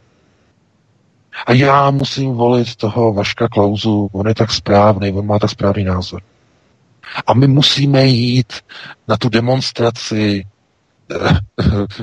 protože ten Trump je takový, takový, takový, takový fešák, takový správňácký. No tak po, pokud jste někdy zažili tyhle, ty, tyhle ty pocity, tak patříte do skupiny tzv. kulíšků. No, jako nemusíte se za to stydět, protože to jsou takové ty emoční, řekněme, charakteristické jevy, že si lidé prostě snaží takzvaně se zosobnit s nějakým politikem a začnou ho mít rádi. V roce 68 eh, většina obyvatel Československé republiky eh, se řadila ke kulíškům, protože milovali jistého politika, jistě víte kterého. Alexandra Dubčeka. No, mladé ženy pro něho plakaly úplně na ulici, když on rezignoval potom, vstoupil po 21. srpnu. Jenže problém, eh, řekněme, kulíškové politiky, nebo řekněme chování kulíšků je v tom, že, že vede k naprosto likvidačním, národním, likvidačním a sebevražedným procesům celého národa. Problém je totiž v tom, že ten matador, že ten mesiáš, který tam je nahoře, není v roli diktátora. On je pouze figurkou, která byla zvolena, ale která bude řízena a naprosto dokonale izolována od procesu řízení, pakliže se začne vymykat kontrola. Přesně k tomu došlo v případě Donalda Trumpa.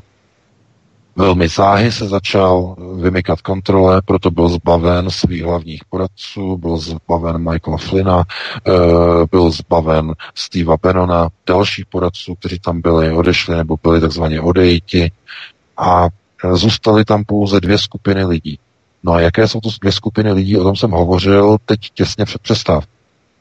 Jedna skupina patří do takzvaného Deep State a druhá skupina do amerického vojensko-průmyslového komplexu. Tyhle dvě skupiny v poradním sboru prezidenta Trumpa se přetahují o rozhodovací procesy, kdo protlačí prezidentovi k podpisu svůj papír. Jestli mu k podpisu protlačí papír, který sepsali jestřáby, to znamená takzvaný vojensko-průmyslový komplex, anebo mu protlačí papír neokoni z amerického kongresu. O to se teď hraje v Bílém domě. To znamená systém trojmocnosti, tří králů. Prezident, uh, deep state a vojensko-průmyslový komplex. Přetahují se o moc. Jenže problém je v tom, že ty moci jsou tam jenom dvě. Ten Trump ve skutečnosti tu moc nemá. Sice ho můžeme opticky nazvat králem, ale on tu moc nedrží. To znamená, on je právě tím, řekněme, modelem pro voliče, aby volič si myslel, že tak dopadly volby a že prezident vykonává nějakou vůli lidu. Jenže nevykonává. Vůli prosazuje jenom jedna z těchto hlav této hydry. To znamená buď Deep State, anebo vojensko-průmyslový komplex. Jeden nebo druhý.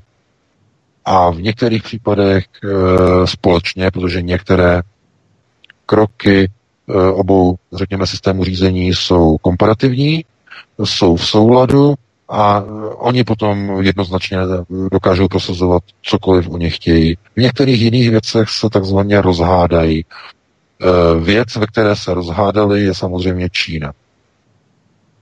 Čína, protože Deep State chce Čínu ekonomicky využívat, řekněme, k posilování onoho komplexu Pax Americana, to znamená, ten systém Pax Americana je nastavený na tzv. exploitaci zdrojů a pracovních sil, to znamená, eh, konec konců Barack Obama byl hlavním, řekněme, tím tahounem a hlavním kandidátem amerického Deep State.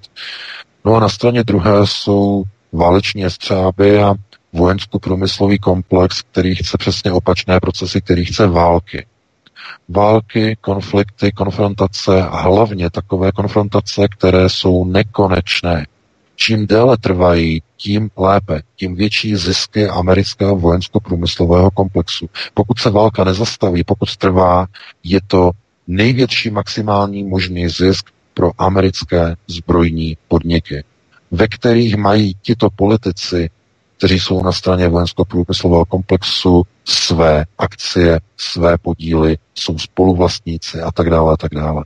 Proto americký systém moci je vlastně rozdělený do těch třech skupin, přičemž jenom dvě skupiny drží a e, nakládají se skutečnou moci. Co se týče Donalda Trumpa, e, jeho moc je limitovaná a kdykoliv by jeho krok poškodil zájmy ať už Deep State, anebo vojensko-průmyslového komplexu, je odstaven.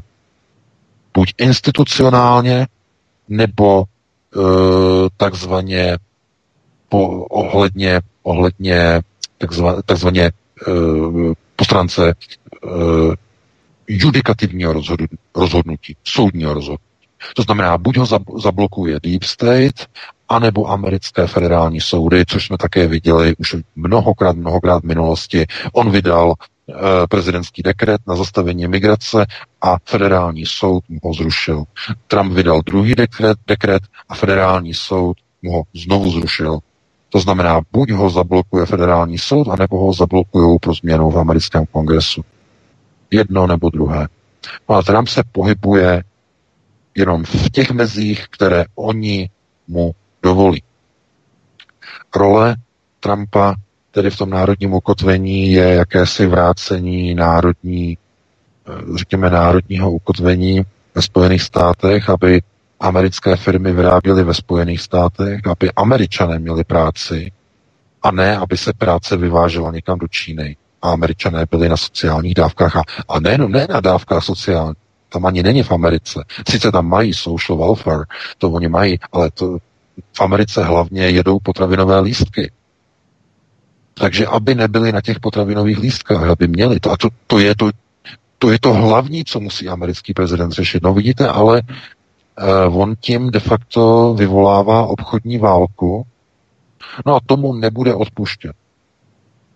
Protože on sáhl takhle, pozor, a to je, a to je strašně velmi důležité, hned uh, skončíme, pustíme se na další téma, ale toto je důležité v médiích se neustále říká, že Trump vlastně něco podepsal proti Huawei a tak dále, že útočí a že jeho biznis, nebo že jeho nastavení politického biznesu, který dělá Trump a nabízí voličům, tak de facto vede k vyvolávání obchodní války nejenom s Čínou, ale i s Evropou. Ale tohle to není přesné. Protože snad si nemyslíte, že ta Čína se dostala k té technologické dominanci jako sama od sebe to byly přece, a je to naprosto zjevné, američtí neokoni rovná se americký deep state, to znamená civilní deep state, který v posledních dekádách nasunul ze Spojených států do Číny úplně všechny fabriky. Úplně všechny. Aby mohli tito neokoni profitovat z laciné čínské pracovní síly a to zboží, které se vyrobí, aby se zpětně dovezlo do Spojených států. Čili dámy a pánové, to je důležité. Útoky proti Huawei a útoky proti, řekněme, te, nebo ta obchodní válka e, Spojené státy Čína, to vůbec není nastavené proti Číně. To je válka proti americkým neokonům, kteří drží ty podíly v těch amerických firmách, které jsou vyvezené v Číně. Trump těmito sankcemi proti Huawei, proti Číně chce donutit k návratu americké podniky do Spojených států. No a jim se nechce. Možná se zaregistrovali včera tu informaci. Google přesouvá výrobu z Číny v očekávaných sankcích Pekingu, takzvané protisankce za ty Trumpovy. Protisankce jsou očekávány proti americkým firmám v Číně. Tak už v předstihu přesouvá výrobu z Číny svých termostatů, těch chytrých, uh, uh, říkají IoT, Internet of Things, uh, nebo internet věcí, tak tu výrobu několika vlastně produktů, hardwareových produktů Google přesunuje e, z Číny pryč. Ale pozor, pozor, pozor, nikoliv zpátky do Spojených států. Jak si myslel Donald Trump minulý týden, že říkal, že, že velké podniky, které jsou v Číně, že přesunou Spojených států. Ne, ne, ne. Přesouvají do taj, na Tajvan. Jenom kousek od Číny. na Tajvan. Google zamítl přesunutí uh, zpátky do Spojených států. No a co je Tajvan? No to je de facto čínské území. Sice oficiálně samostatné, ale je to pořád jakoby ten Drive e, na ose k Pekingu velmi blízko. A tím je to dané. Chápete? Ty firmy se nevrátí do Spojených států. Bohužel Trumpovi to nikdo neřekl. On je do značné míry tady v těch věcech hodně idealista, jako naivní. On ví, že prostě do toho je investováno do takzvaného outsourcingu, do výroby za levno v Ázii, je investováno už moc nejenom finančního kapitálu. Ono ani nejde o přesunutí těch firm zpátky do Spojených států. E, do toho je investováno mnoho už politického kapitálu. A ten se tak snadno nedá zrušit a přesunout. Ten politický kapitál totiž nepřišel jako sám od sebe. Když přišly americké podniky do Číny, tak sebou přinesly i obchodní organizace. A pozor, přinesly sebou i různé investiční společnosti, které fúzovaly s čínskými státními podniky. A těžce z této fúze profitují americké firmy, američtí, řekněme, takzvaní, říkají eh, Brook Bakery, eh, v podstatě eh, něco jako by se dalo jako, jako někdo, kdo dělá prostě biznes, ale dělá ho jako na půl s jinou mocností a tak dále, tak dále. To teď nebudeme rozebírat. Ale zkrátka Trump si to trochu asi jako nerozmyslel, nebo řekněme nedohlédl až do těch důsledků, protože oni mu nedovolí provést ty kroky, které by vedly k tomu, že někdo bude vracet nějaké výroby zpátky do Spojených států. No, ve Spojených státech samozřejmě nemůžete dělníkovi dávat 2 dolary 35 e, za hodinu práce. Jo. Protože to tam je dokonce zakázaný. Tam mají, v Americe mají ustanovenou minimální mzdu. Jo, takže a ta je, nevím, kolik teď je, jestli někde okolo 10 dolarů za hodinu, když tak, jako teď fakt nevím, tak mě neberte za slovo. Ale tak málo jim zkrátka platit nemohou. Takže představit toho, že někdo zdraží svoji produkci tím, že bude muset přesunout Spojených států, je naprosto naivní a to je absurdní. Eh, ani Apple nepřesune výrobu svých telefonů někde z toho z Tajvanu nebo z Číny, eh, nebo oni říkají, že to přesunou do Indie a tak dále. No a zase Apple říkal, že možná přesune do Indie výrobu. A Trump zase říkal před měsícem, že to je nastavený tak, že e, teď se ukazuje, že Čína prostě je nepřátelský stát a tudíž, že i velké společnosti jako Apple vrátí a navrátí výrobu e, do Spojených států a američané budou mít práci. No ale prd. Včera právě přišla ta informace, že Apple zvažuje také odsunout z Číny výrobu jako Google, ale zase znovu ne do Spojených států, ale do Indie. A proč? No, dámy a pánové, protože v Indii je teď v roce 2019 ještě nižší mzda průměrná, než se vyplácí v Číně. Čína totiž pomalu roste, eh, co se týče mest a Čína už začíná být pomalu drahá, eh, co se týče pracovních sil, takže, takže do Indie. No, z tohoto důvodu já jenom chci zdůraznit, že tyto procesy jsou jednosměrné. To znamená, jakmile je takto hluboko institucionálně ukotvená globalizace, i kdyby sedělo v Bílém domě deset Trumpů, neudělají s tím vůbec nic. Vůbec. Zablokují ho. Seberou mu všechny e, pravomoci.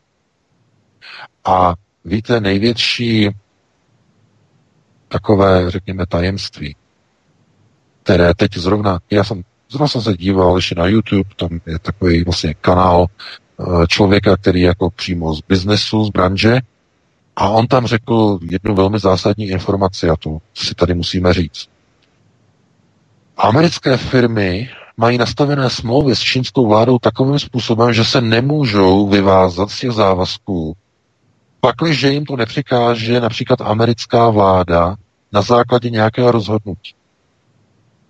No a když se podíváme na články na Forbesu, z roku 2015, tak tam už je vlastně uvedeno, že Apple si stěžuje na zvyšující se mzdy e, v Shenzhou, e, kde vyrábí iPhony.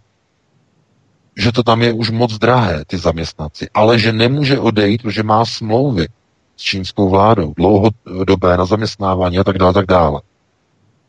No tak ono se ukazuje, že teď oni odejít mohou, protože jim to přikázal americký prezident a protože dal uh, de facto Huawei na blacklist a Pekingu nezbývá nic jiného, než uvalit proti sankce proti Spojeným státům, proti americkým firmám a na to přesně Apple, Google a tyhle firmy čekali. Aby měli záminku a ospravedlnění bez sankcí opustit podnikání v Číně, které už začíná být pro firmy, jako je Apple, nerentabilní kvůli zvyšujícím se mzdám, které musí vyplácet čínským dělníkům. Proto najednou Apple oznámil, že chce stěhovat do Indie. A najednou, jo, že sorry, řekne Číňanům, sorry, my nemůžeme, protože Trump, protože Trump, Trump je on, který to zařídil. My jako sorry musíme odejít. No ale odsunou se kam? No nikoli do Spojených států, odsunou, odsunou se do levnějšího, lacinějšího prostoru. Do Indie. No a kdo bude mít nasazenou psí hlavu? No Donald Trump. On je ten, kdo to takzvaně spískal. Google řekne, my nic, my nic, my muzikanti. Apple, my nic, my nic, my za to nemůžeme. Takže tohleto právě on to říkal na tom jako insider vlastně na tady tom, na tady tom kanálu, protože pracuje pro společnost Apple, eh, tak eh, jako říkal, jaké jsou vlastně ty zákulisní vlastně procesy, zákulisní tahy, no a najednou to dává smysl. Proto ty americké firmy de facto jsou jakoby spolupachateli vlastně těch celých systémů, teď jakoby útoku na Huawei, protože oni se chtěli vyvázat z těch smluv, které mají v Číně podepsané. Bez sankcí se z nich vyvázat, protože kdyby se z nich vyvázali bez asistence americké vlády, která uvalila sankce na čínské firmy, no tak e, firmy jako Apple by čelily obchodním arbitrážím u Mezinárodní obchodní organizace, WTO, za porušení smluv. Ale takhle, když je to nařízené americkou vládou, nikdo je za odchod z Číny kvůli obchodní válce žalovat nemůže. No vidíte. Ty, tak vlastně se dostáváme k jakému si odhalení systému globalizace. Čína už není dost dobrá pro americké neokony. To znamená, jejich zisky, jejich výdělky už nejsou a nebyly dostatečně vysoké chtěli a snažili se přesunout americké firmy bez sankcí z Číny do levnějších zemí. A může proti tomu dělat něco Donald Trump? Nemůže naprosto vůbec nic. Pouze posloužil v roli užitečného idiota, když vyhověl neokonům a dal a umístil největší, největší čínskou telekomunikační a elektronickou firmu Huawei na americký blacklist obchodní komise. Takže takhle bychom to jakoby mohli uzavřít. E, každopádně tyhle ty souvislosti a vztahy by se daly probírat do nekonečna, ale my máme ještě nějaká další témata, do kterých se musíme pustit, takže já bych tě předal slovo Vítku a pustíme se do dalšího tématu. Ano, určitě VK, jenom doplním k tomuto, protože putovní cirkus milionového chlívku si necháme třeba na třetí hodinu, pokud se někteří milí posluchači budete chtít zeptat na nějaké aspekty kolem toho. Já myslím, že eh, v rámci rozje, rozjetí tohoto putovního cirkusu do krajů, tak eh, asi je to pořád o tom tež. Takže eh, já jenom doplním k tomu Michaelu Flynnovi, jak jsme se to bavili o lidech, které Donald Trump vyházel nebo povyhazoval, Eh, kromě Stevena Bennona, tak to byl právě Michael Flynn, opravdu jedinečná kapacita, generál Michael Flynn. A podle um, Roberta Davida Steela, Robert David Steele to byl eh, bývalý agent CIA a podle něj tak eh, byl Michael Flynn ve skutečnosti vyhozen poté, co obdržel seznam jmén, ze kterých některá FBI už aktivně vyšetřuje, ve spojitosti se skandálem Pizzagate, to znamená pedofilů, prznitelů dětí, z řad eh, politiků, významných a vlivných podnikatelů a tak dále, a ze kterých byl dokonce jeden nej, z nejlepších, eh, nebo takto, jeden byl nejlepším přítelem viceprezidenta Michaela Penceho. A oni to samozřejmě hodili na Michaela Flynna, jakože komunikoval s tím ruským teď nevím, jestli velvyslancem uh, Sergejem Kysliakem, jo, ale v podstatě se tam jednalo právě o ten Pizzagate a jehož seznam, uh, k jehož seznamu se Michael Flynn dostal. Ale to je jenom tak uh, nakonec tohoto tématu, abychom to nerozvíjeli. Uh, VK, jak by si se vyjádřil ještě k uh, článku, který byl uveřejněný na Aeronetu Ohledně autobusu, který nedaleko Florence, nedaleko autobusové zastávky Florence, nebo nádraží Florence v Praze, vyložil neidentifikovatelnou skupinu migrantů, protože všichni nebyli běloši, abych to řekl takto kulantně, a neměli vůbec žádná zavazadla po výstupu z autobusu, neměli vůbec žádné fotoaparáty, což by podtrhovalo, že jsou to turisté a tak dále. E, navíc v jednosměrce, bez žádné autobusového vlastně označení, zastávky, čehokoliv. Myslím, že ulice se jmenovala Pernerova nebo Pergnerova, to ještě upřesníš. E, jak to vlastně probíhalo, nebo máš kolem toho ještě nějaké informace, kromě těch, které byly zachyceny tedy v tom článku? No ano, samozřejmě informace jsou. E, přišlo mnoho dotazů a mnoho odkazů a e, mnoho vášní vzbuzených. E, například jedna z informací je, že když se jednalo o jakési herce, kteří přijeli e, od někud z Indie do divadla v Karlíně, které je hned vlastně naproti, ne, nebo nedaleko, Eh, je to ulice Pernerova, jo, tak eh, že tam prostě vystoupili na zákazu zastavení z autobusu a eh, že tam vlastně jako přijeli. No, já, no, já jsem, slyšel na... ještě, že skupina nějakých Indů šla dokonce do indické restaurace a proto si potřebovali zastavit v jednosměrce. A to je druhá, to je, to je, to je, to je, to je druhá varianta, to je, druhá, to, je, to je druhý příběh, druhá story. No, já k tomu řeknu jenom jednu věc. Co se týče tedy toho karlínského divadla, tak tam, eh, řekněme, s těmi uh, údajně tedy indickými herci, to má proběhnout 24. června. Nikoliv tedy minulý pátek, jo, ale 24. června. No leda, že by přijeli do Prahy o měsíc dřív. Takže tomu zrovna moc jako já eh, zrovna nevěřím, že by přijeli o měsíc dřív, aby uh, si asi prohlíželi krásy Prahy a nebo, nebo chodili po pražských restauracích. Takže to asi ono nebude. Ale to, to, to je takové rejpnutí. Daleko horší zjištění je, že když se podíváte na ty fotografie, tak tam vidíte naprosto jasné, vidíte tam minimálně dva černochy, Nigerijce, Azair, Niger Azair. No, podle antropologie. My jsme to totiž dávali kolegovi podle antropologie vlastně lepky, tak aby odkud. Takže Niger a Zaire, to znamená rovníková Afrika. Já se zeptám, uh, Niger a Zaire, uh, to, to, je, to jsou nějaké oblasti někde v Indii? To jsou Indové? Že tam v té skupince s těmi údajnými Indy stály? No to je samozřejmě velké chucpe. Já jenom tomu řeknu jednu věc. To jsou totiž takzvané damage control procesy. My jsme totiž odhalili nasunování, importování migrantů a oni honem rychle hledají výmluvy a ospravedlnění, jak to vysvětlit, že se tam zrovna objevili, že autobus zastavil a zablokoval silnici, zastavil na zákazu zastavení na značce a vysypal skupinku lidí bez jakýchkoliv příručních zavazadel, kromě jednoho pána, který měl kabelu. Ostatní byli jenom tak jako v tričku, měli mobilní telefony a čumeli, čuměli do mobilních telefonů. Proč je vyhazoval na zákazu? Proč je nevyhodil před divadlem? Které je tam hned vedle naproti. No, ale to je jedno. Každopádně, jestliže v nějaké skupince jsou nějací černoši, je tam mix, řekněme, národností, ne všichni jsou indové. Ten, který měl kabelu, antropologicky, Iráča, podle lepky, Iráča, Irák, sever Iráku. Takže žádný Ind, jak se říká. No tak je možné, že přijedou třeba do divadla Iráčani a e, ze Zairu a Nigerici a všichni dělají multikulty indické divadlo, šíva a všechny tyhle, tady, ty, tady ty věci. No tak pokud jste takhle stupidní a takhle naivní, no tak samozřejmě tomu můžete věřit. Nikdo vám to nebere. My jsme tam předložili fakta, podívejte se na to.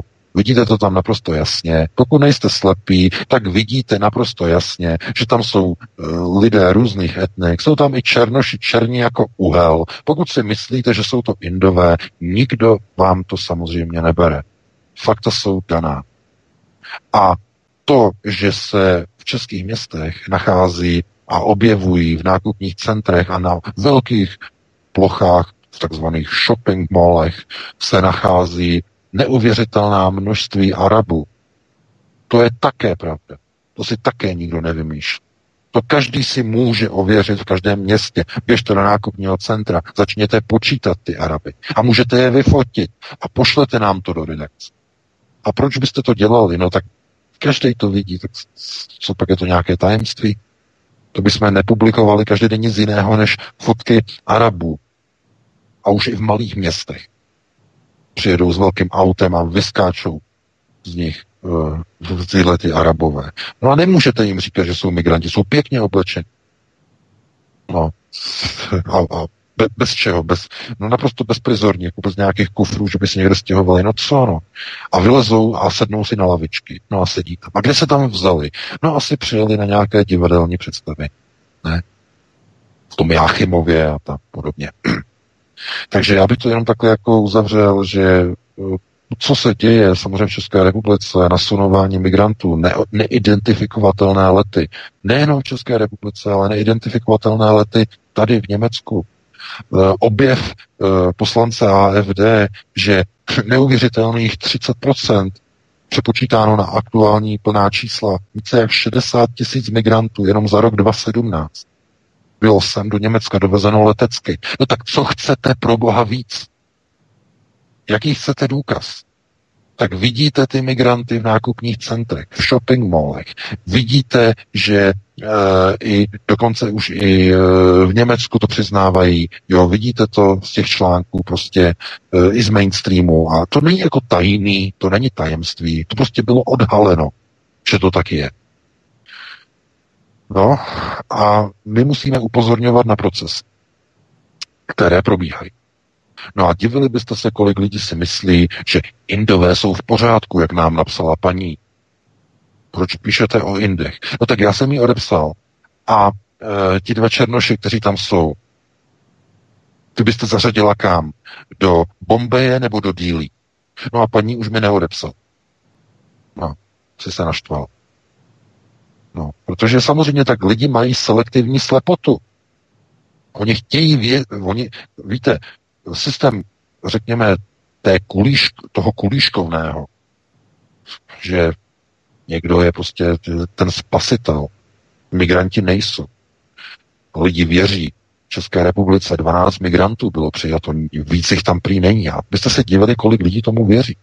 Oni vidí Araby, eh, za den jich napočítají 50 v jednom městě, který má 5000 obyvatel. A řeknou, v České republice je 12 migrantů, říkali to v televizi. A, no a jak máte potom s těma lidma pracovat? Co chcete jim vlastně... No, no, jako, oni, oni, řeknou, oni řeknou třeba přesvědčovat. No pro boha, my někoho chceme přesvědčovat. Naším úkolem není nikoho přesvědčovat. Přesvědčovat můžou někde na nějakým prostě webbuňk, eh, prostě nějakým rádiu, eh, abyste volili nějaký mesiáše, ale to neděláme my. My vám předložíme fakta a vy, vy si je musíte sami umět zpracovat. No a pokud si je zpracujete špatně a chytně, pokud uh, dva černochy černý jako uhel, uh, migranty z rovníkové Afriky považujete za, za Indy, no tak to je, to není náš problém. To je vaše špatná, řekněme, analýza toho, co vidíte. No, je to, je to špatný příjem informací, no ale to my s tím nemůžeme nic dělat. Takže já bych to, tak, já bych to vlastně takhle jako uzavřel, protože bychom s tím nestratili příliš mnoho času. Pustíme se ještě do dalšího tématu, máme 50, takže 10 minut, ještě stihneme možná jedno téma. Vítku. Já bych eh, možná, VK, jestli nemáš tady žádnou další informaci, možná bych eh, teď dal trošku starší zprávu a věnoval bych se Julianu Assangeovi, protože o tom se docela nemluví teď. Eh, mediální kanály, které ohromně medializovali a informovali o jeho zatčení. Bylo dokonce zveřejněné i video, jako vynášeli z ekvádorské ambasády v Londýně. Teď se o něm paradoxně vůbec nemluví. Možná bych na to navázal, protože zvláštní Spravodaj OSN proti mučení informoval novináře, že Julian Assange je v kritickém zdravotním stavu a podle všech známek byl vystaven systematickému mučení. Britská tajná služba chce podle všeho z Juliana Assange dostat přiznání, že Wikileaks je projekt, který řídí Kreml a Vladimír Putin. Americké vyšetřovatele prý zajímají uniklé e-maily o kauze Pizzagate, o které jsme mluvili v souvislosti s Michaelem Flynnem, který získal ten seznam podle bývalého eh, agenta CIA z roku 2016, který, které odhalily napojení politických špiček ve Spojených státech na satanisticko-pedofilní skupinu Bohemian Grove.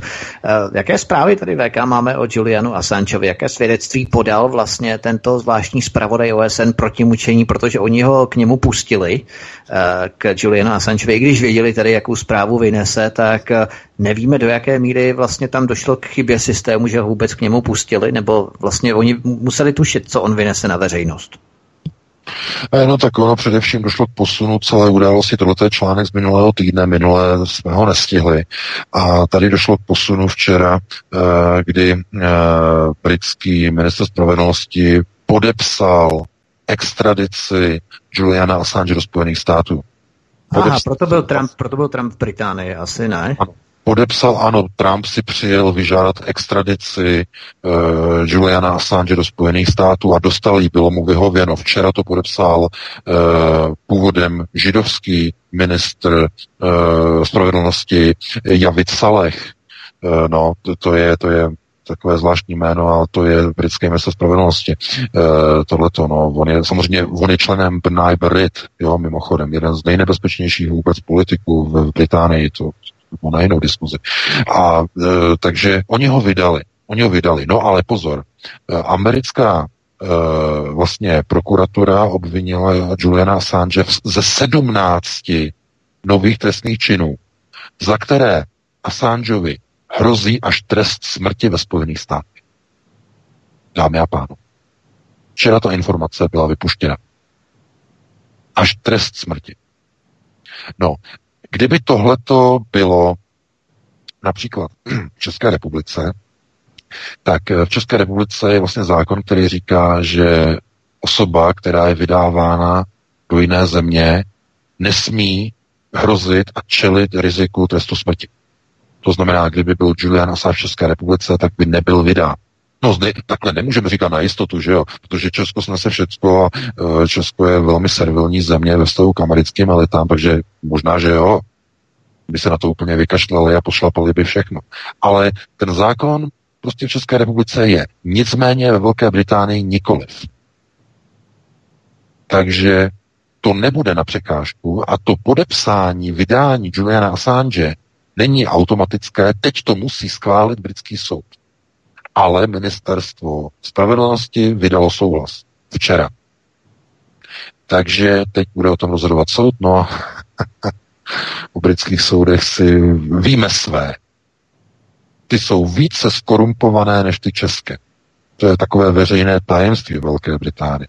Konec konců možná si pamatujete na to, na ten skandál, jak proběhl, když došlo k vraždě, k brutální vraždě českého kuchaře um, teď se nemůžu vzpomenout na jeho jméno, ta kauza. No, takže když byl ten soud, tak britský soud toho britského vraha českého... To Zdeněk Makar, mimochodem, Zdeněk Makar. Ano, Zdeněk Makar, teď díky, díky za upozornění, ano, díky za to, já jsem zapomněl to jméno, Zdeněk Makar byl zavražděn zprostě a e, co udělal britský soud? Osvobodil útočníka a důvodem prý bylo obrana. To, že ho umlátil řetězem na kolo, pokud si dobře vzpomínám, že ten, že ten předmět, útočný předmět byl řetěz, kovový řetěz na kolo, tak jako to je brutální vražda. Ve Spojených státech se tomu říká aggravated murder, to znamená vražda, která je vykonaná zvláště brutálním způsobem tak za to by dostal prostě, uh, no, křeslo, elektriku nebo injekci ve Spojených státech za, za, za aggravated murder. Ale ne ve Velké Británii, jestliže se týká a jestliže oběť je Slovan, to znamená, britské soudy se dívají na Slovany, je nenávidí Slovany, že říkají, že Češi mluví jako Rusové, jo, tohleto. No to, to každý, kdo byl třeba v Americe, tak vám to řekne tohleto, že mnoho lidí slyší, když slyší američani nebo angličani slyší češtinu, tak říkají, že to je ruština. Jo? A oni to všechno dávají dohromady, to znamená Češi, Poláci, Untermensch. Takže kdy, a, a, A untermensch v Británii, dámy a pánové, je možné dovoleno beztrestně likvidovat a zabíjet. Nedovoláte se žádné spravedlnosti. Výrostek vás tam umlátí řetězem na kolo a je osvobozen. A vy nedostanete ani to očkodnění, ty pozůstalí, ani to očkodnění. A dokonce si museli zaplatit soud, ty náklady si museli zaplatit. Taková je realita. Untermensch. No. A jak to řešit? No jedině tak, že by vláda měla charakter, že by měla respekt, že by se nikdo nedovolil otřít od české občany.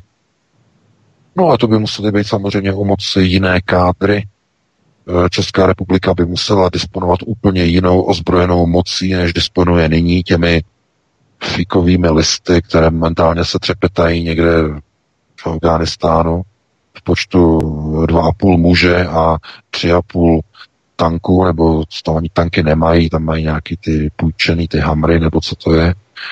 A, a to je vlastně jako celé. To znamená, přišel rok 89 a oni si z celou střední a východní Evropu zprivatizovali, rozkradli. A co? Nějaký, nějakou armádou? Ne. Penězi. Zaplatili si všechny svoje kádry a všechno si koupili. A všechny si koupili. Jako v tom filmu od Věry Chytilové. Jak to bylo? Kurva hoši Guten tak. S blokem polívky. A teď si vás koupím všech. No, jak tam je v tom filmu. No tak přesně takhle to bylo. Tehdy v tom 90. roce. Však to se dělali seznamy, to si sedli hoši, co spolu mluví a řekli si, takhle ten podnik půjde Frantovi, on ho chce, on mi volal. Tady ta fabrika, to půjde těm, co nám to tady jako pomohli jako takhle zmanažovat. Někam do Německa, do Francie, tady to, ty vodárny, dáme francouzům. Oni to chtějí.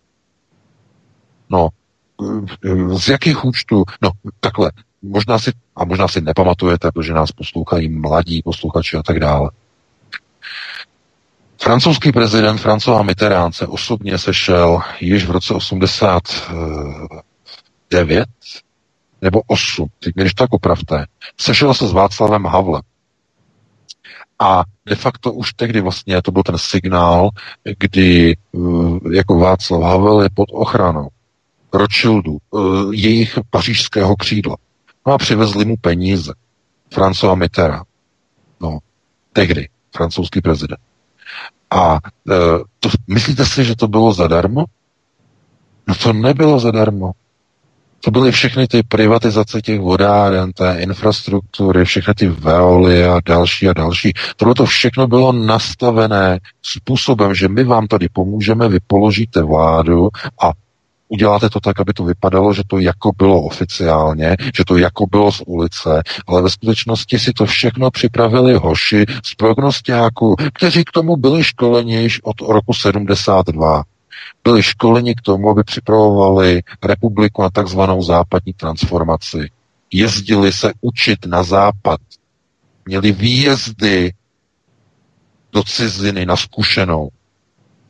No, aby nabrané zkušenosti potom po těch 20 letech mohli takzvaně aplikovat v transformaci už té v uvozovkách nosaté, nosaté demokracie. Aby mohli aplikovat. A tak to měli nastavit. No, takže jako co chceme potom řešit? To je potom nastavené, s tím potom nelze jakoby nic dělat a jenom kdybychom to měli uzavřít, protože máme 21 hodin, tak já bych jenom apeloval jakoby závěrem na tu zásadní věc. E, snažte se dívat na politiky jako na postavy, které mají prosazovat vaše zájmy a jestliže z nich uhnou, tak okamžitě musí ztratit vaši důvěru. A hlavně se nestávejte, prosím vás, kulíšky. To je trapné, úchylné a nedůstojná, nehodné českých vlastenců. Nebuďte kulíšky politiků. Politik, k politikům se nesmíte přicholovat. Nesmíte se k ním mačkat jako k medvídkům, ale musíte je tvrdě kontrolovat. A kdykoliv uhnou, tak jim musíte takovou třísknout, ale prosím vás, ne jako fyzicky, aby zase někdo neřekl, že k něčemu vyzývám, ale třísknout je u voleb. Že už nedostanou ani hlas od vás. Samozřejmě, že to někdy ani nestačí, protože oni se to tak nějak udělají jinak, že se hoši, co spolu mluví, nasadí zase někoho jiného a tak dále a tak dále, ale zkrátka lidé by si měli uvědomit, že eh, důležité je, aby politici prosazovali vaše vlastní zájmy, nikoliv aby vy jste se stávali jejich fanoušky a fankluby. To je to hlavní. Tímto bych to uzavřel. Máme 21.02. Dali bychom si Vítku nějakou krátkou, pěknou, údernou budovatelskou písničku. No a potom bychom se hned pustili do telefonických dotazů. Co říkáš? Dobře, budeme budovat uh, dobré písničky i dobré vztahy v rámci alternativy z opozice tedy nekulíšků, kteří se nepřitulují a nepřichylují a nepřimačkávají k těm politikům jako ti kulíšci, kteří potom uh, jsou jakými si prodluženými tlampači jejich zájmu, nikoli našich zájmů, jak si přesně trefně, budovatelsky a trefně vyjádřil. Takže šéf redaktor z pravodejského alternativního serveru Ironet.cz je hostem u nás na svobodném vysílači od mikrofonu vás zdraví. Vítek, zároveň vás zdravíme na palubě i s Jardou Meta, přes kterého nyní tentokrát vysíláme. A po písničce už se vrhneme na naše eh, dotazy, respektive na vaše dotazy, naše odpovědi, nebo odpovědi VK, ale na vaše dotazy. Uh, po případě si poznačte už telefonní číslo předem, abyste potom nemuseli dlouho lovit. Poznačte si do vašich chytrých telefonů, anebo chytrých hlav, eh, anebo chytrých telefonů, do kterých si můžete vaši chytrost odložit, protože chytré telefony to vlastně za nás dělají, že my si naší, naší paměť odložíme do chytrých telefonů, abychom my nemuseli přemýšlet. Takže 731 362 672. Ještě jednou 731 362 672. To je telefonní číslo, které budeme aktivovat po písničce. Hezký večer, dáme si písničku a po ní pokračujeme ve třetí hodině. Krásný dobrý večer, vítejte při poslechu Svobodného vysílače. Úvodem třetí hodiny vás opět zdravíme, zdraví vás šéf-redaktor uh, alternativního zpravodajského telefonu, uh, pardon, telefonu. Telefon máme, ale serveru Ironet.cz, pan VK, zdraví vás také já, Vítek u telefonu. Naším kapitánem Nemo je, naší ponorky je Jarda Meta, ten řídí naší ponorku, doufejme, že ji do kormidlu je řádně ano. až do konce této hodiny. No a uh, my se vás samozřejmě zdravíme a ještě jednou tedy, než pustíme pana posluchače k našemu, nebo do našeho vysílání, do našeho vysílání společného, tak uh, ještě jednou opakujeme telefonní číslo, na které nám můžete volat 731 362 672. A nyní už dáme prostor prvnímu posluchači, který se na naše linky dovolal. Hezký večer. Dobrý večer, zdravíme vás, eh, jsme slyšet? Uh, jsem slyšet, halo, halo. Ano, dobrý večer, zdravíme vás. Dobrý večer. Já bych prosím pro pana VK eh, řekl takovou věc, být trochu mm, víc jako v těch posluchačům takový laskavý. Jo uh, on je pořád jako se snaží masírovat, jo, jako je, je prostě jako prudit, aby, aby jako víc šli do toho boje, jako, ale ono, ono by bylo lepší být jako víc jako laskavý, jo. A um, prostě si vážit těch lidí, kteří poslouchají a který, který jako to myslí vážně a um, i, i třeba jako nabídnout nějakou cestu, protože my jako my, my vlastně vás posloucháme proto, že tu cestu neznáme. Proto vás posloucháme. A uh, tak jako, halo, jste tam? Ano, ano, poslouchám vás, povídejte. A tak, tak jako, tak já, já to jako tak cítím, uh, tak uh, on občas vykává trochu problém v tom, že ty lidi jako provokuje, jo, že jako on, já tomu rozumím, on je chce prostě vyhecovat a aby jako víc, víc, jako, ale my, my jsme hecovaní v tom životě až moc, jako, my, my prostě jsme tady v tom systému, on je třeba v Německu, možná to tak jako nezažívá, ale my tady jsme uh, opravdu v tom ekonomickém útlaku, v té, té české kotlíně, kde opravdu dostáváme na frak, jo, a my musíme prostě řešit ty, ty problémy, ty, ty, ty, ty, ty, toho prostě uživit se, uh, zabezpečit rodinu. A mimo to i rádi, velice rádi posloucháme v pátek tyhle ty pořady, ačkoliv třeba manželky se nám snívají a ty se posloucháš do VK a ty, ty pitomosti a ty nesmysly a tak ničemu, jo, a, a my bychom to prostě jako rádi, rádi bychom pomohli, ale spíš, kdyby nám jako trošku ten pan VK jako i pomohl v, t- v té věci, že by třeba uh, nás víc jako nasměroval. Já vím, že um, je to jako těžký, těžký někam někomu něco určovat cestu a um, nevím, nevím, že bych to jako dál, dál řekl, no. Já myslím, že je to asi jasné. Vám děkujeme za váš postřeh. Mějte se krásně. Děkujeme, že jste nám zavolal. Uh, VK, Děkuju, co ty na to? Hecuješ... Uh, ano, děkujeme, děkujeme za váš dotaz, nebo postřeh spíše. VK, co ty na to? Hecuješ lidi přímo k boji a nenamíříš cestu, nebo v podstatě by si posluchači zasloužili více empatie, nebo jak, jak by se stavil k této výtce pana posluchače? Uh, no, tak to zase jakoby takové to nepochopení. Já nejsem mentor. Jo, tohle to je právě jakoby to nepochopení těch našich pořadů. Toto jsou spravodajské pořady, kde analyzujeme vlastně události ze světa nebo z domova i ze světa, komentujeme je a rozebíráme souvislosti. To znamená, jsme spravodajský projekt. Ale proces eh, mentorizace, co by se mělo dělat, co máte udělat, jaký krok máte udělat, eh, co uděláte zítra, co byste měli tohleto, to je mentoring. Změna myšlení lidí. No a nezlobte se, ale to není naše práce. Změna myšlení lidí je běh na dlouhou, dlouhou, obrovskou dlouhou trať a zahrnuje změnu návyků, změnu chování, změnu vnímání, změnu empatie a změnu e, takzvaného rozložení e, fyzických a mentálních sil. Čiže, či, či, jak bychom řekli, jak říkají Slováci, čiže toto by bylo takto dané.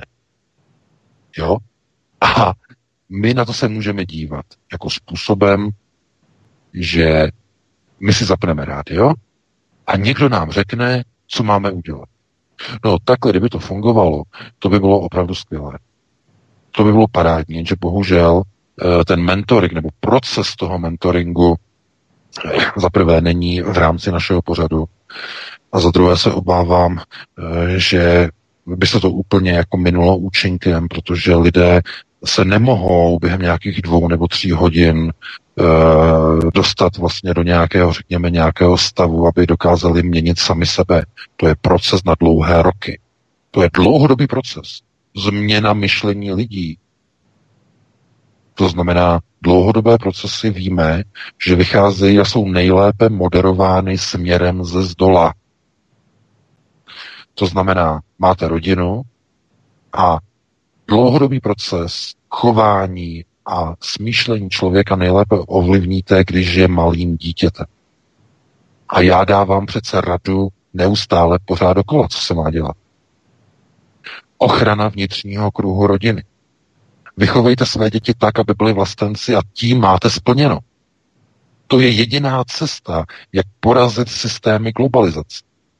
Protože dlouhodobé procesy na první prioritě, výchova dětí, je hlavním základním pilířem záchrany státu a národa. To je to, co můžete dělat. Ale, ale chci jenom říct, že měnit, řekněme, nějaké mentální nastavení dospělých lidí, no, o to se snažila CIA, projekt MK Ultra, pomocí drog e, jsou na to, řekněme, já nevím, Josef Goebbels se snažil propagandou měnit myšlení lidí, potom jsou mentorské programy, které do vás se snaží během dvou týdnů nalít nějaké takzvané, takzvané lepší vnímání světa, ale bohužel já opravdu říkám, to si pletete eh, na náboj a náplň eh, těchto našich pořadů. My jsme spravodajské pořady, my nejsme mentorské a naučné uh, systémy. To znamená, aby jsme někomu říkali, co mají dělat. To opravdu naše pořady, nebo v našich pořadech toto opravdu neočekávejte. Jo? Takže děkuji. Hmm, hmm.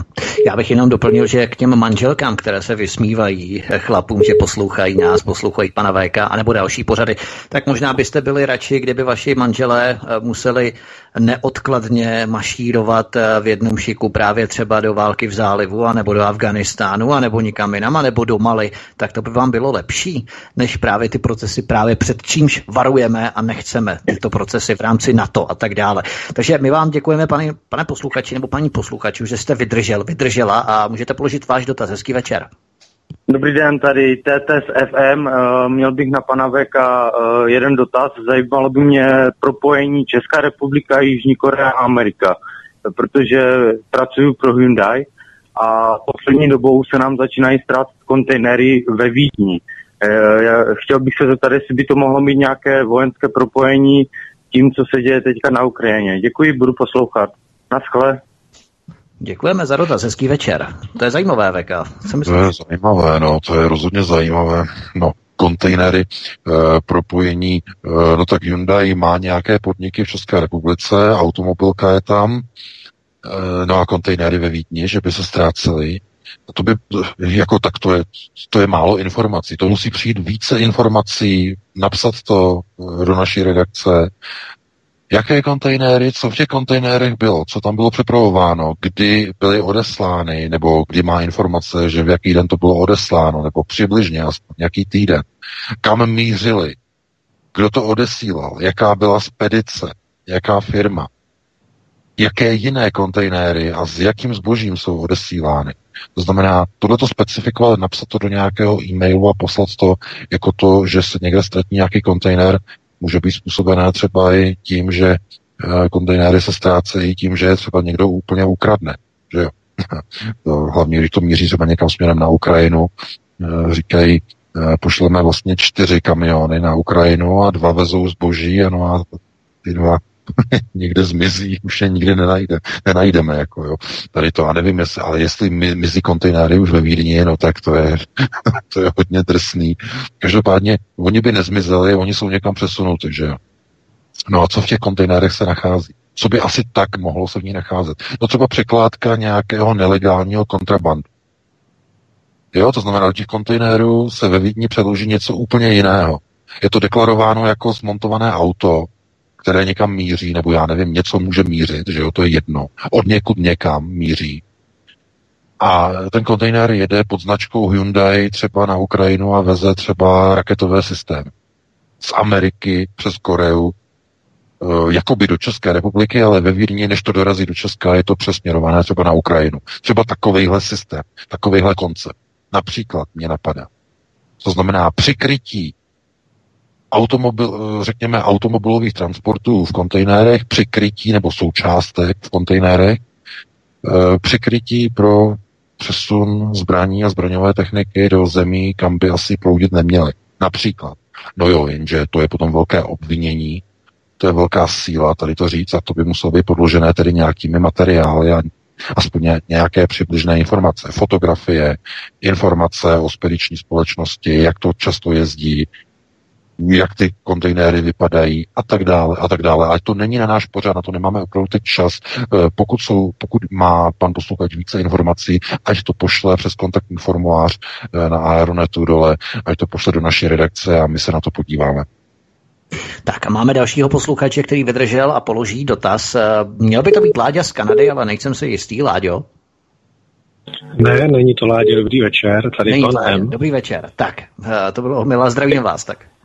Já bych měl pro pana VK jeden návod, eh, protože občas operuje s termíny a sleduju další dobu alternativu, tak se začnu orientovat.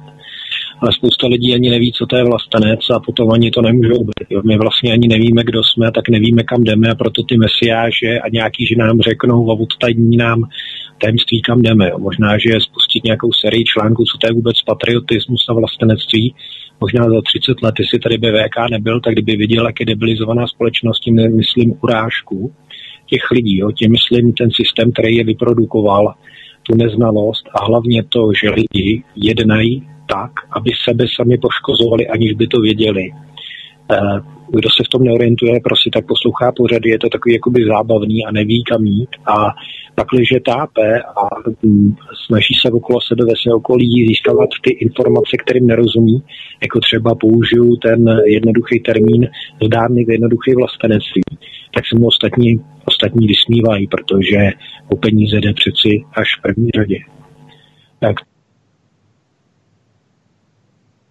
Uh-huh. Děkujeme za váš jenom... To je jo. velmi podstatné, to, co jste tvrdil. Jo, protože to je ta profesní, taky, jo, jo, je to ta profesní hloupost, jak se tomu říká, že když v tom jste jako odborně ponořený, tak už si nevnímáte, že lidi ty termíny třeba nevnímají, který uvádíte, pro vás to absolutně běžný a srozumitelný a ty lidi prostě pro ně je to něco, co denně neslyšejí a v té dnešní informační době je všechno jako uh, pravda, le, lež, lež je pravda. Díky, hezký večer, nashledanou. Tak děkujeme taky, hezký večer. Já se omlouvám, že jsem vám do toho stoupil. My jsme mysleli, že už to je skončilo, protože to vypadlo zvuk na chvíli. Eh, každopádně VK, co termíny a jejich porozumění a v podstatě zase druhá výtka z druhé strany, že bychom, eh, pokud bychom měli vysvětlovat ty termíny pořád dokola, takže bychom se zase opakovali, což nám také část posluchačů vytýká, jak z toho ven. Přesně tak, to je přesně ono. Tyhle ty pořady jsou sérií vlastně v podstatě jako jakýchsi návazností, kdy my nemůžeme neustále v každém pořadu opakovat a vysvětlovat jednotlivé termíny.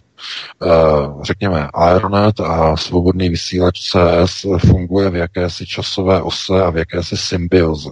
To znamená, články, které se objevují na Aeronetu, potom probíráme tady v pátek vždycky nějak souhrně, zpětně za týden a e, různě ještě rozebíráme, analyzujeme. A lidé by měli tedy sledovat oba dva subjekty, měli by sledovat Aeronet, kde jsou podrobně rozepsány jednotlivé termíny a výrazy a následně potom si udělat nějaký ten poslechový souhrn. To znamená jako na fakultě. Eh, pokud jste chodil někdy na vysokou školu, tak víte, že tady ten systém funguje úplně stejně. To znamená, máte nějaká, nějak, nějaká cvičení, nějaké písemné akce, eh, písemná cvičení, no a máte potom nějaké přednášky.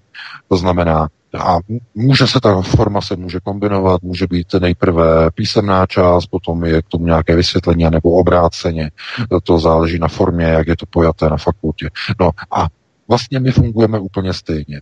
To znamená, že něco je tedy písemně, tam je to rozebrané důkladně, no a potom je přednáška. Nebo eh, v pátek, já bych nerad, aby to byly, bylo bráno za přednášky. Já chci, aby to byla jakoby nějaká, řekněme, analýza, eh, která je završená jako nějakou interakci těch posluchačů kteří potom jako dávají do, doplňující dotazy a ptají se třeba na věci, kterým nerozuměli. Třeba není třeba úplně dobrý, když se ptají na úplně jiné věci, které jsou třeba bez tématu nebo, nebo mimo jiné téma.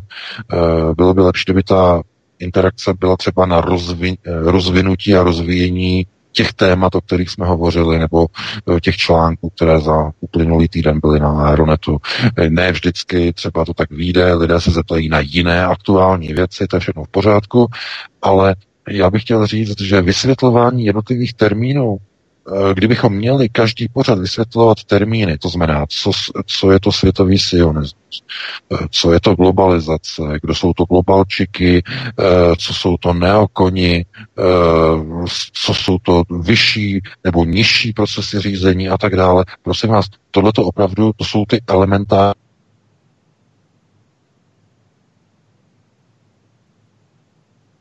Není to jednoduchá nalajvárna, že všechno Hezký je to den. Mluvíte s hlasovým automatem. Dovolali jste se do... Tak, my se omluváme. Ano, VK, pokračuj. No, to, to, dovolili jsme se do hlasového automatu. no, tak to nevím, se nám někdo prostě hraje na nervy. Ne, ne, ne, ne to je náš automat. No, no, se no tohle, to, tohle, to, tohle to se mi taky už stalo v minulosti, zrovna na mojí straně jsme to tady, když jsme měli přerušený hovory, tak vždycky nám to něco do toho skočí. No, ale jenom zkrátka chci říct, jenom to uzavřít, že uh, jako všechny ty zásadní témata, pokud je něco nového, tak se to vysvětlí, Eh, je to napsané vlastně v článcích a musíte zpětně si to dohledat třeba podle, podle eh, tlačítka té lupy pro vyhledávání, ten termín si na Aeronetu vpravo nahoře vyhledáte tou lupou, znamená search, vyhledávání, eh, hledej a tam vlastně ten termín najdete někde v některém v tom článku, ono jich tam většinou, jich tam bude víc větých a tak dále, tak dále. No, Zkrátka, je to kontinuální vzdělávání, takové to moderní, dneska se říká kontinuální vzdělávání, že i lidé v pokročilém věku se vzdělávají, to znamená systémy kontinuálního vzdělávání. No a o tom přesně jsou naše pořady.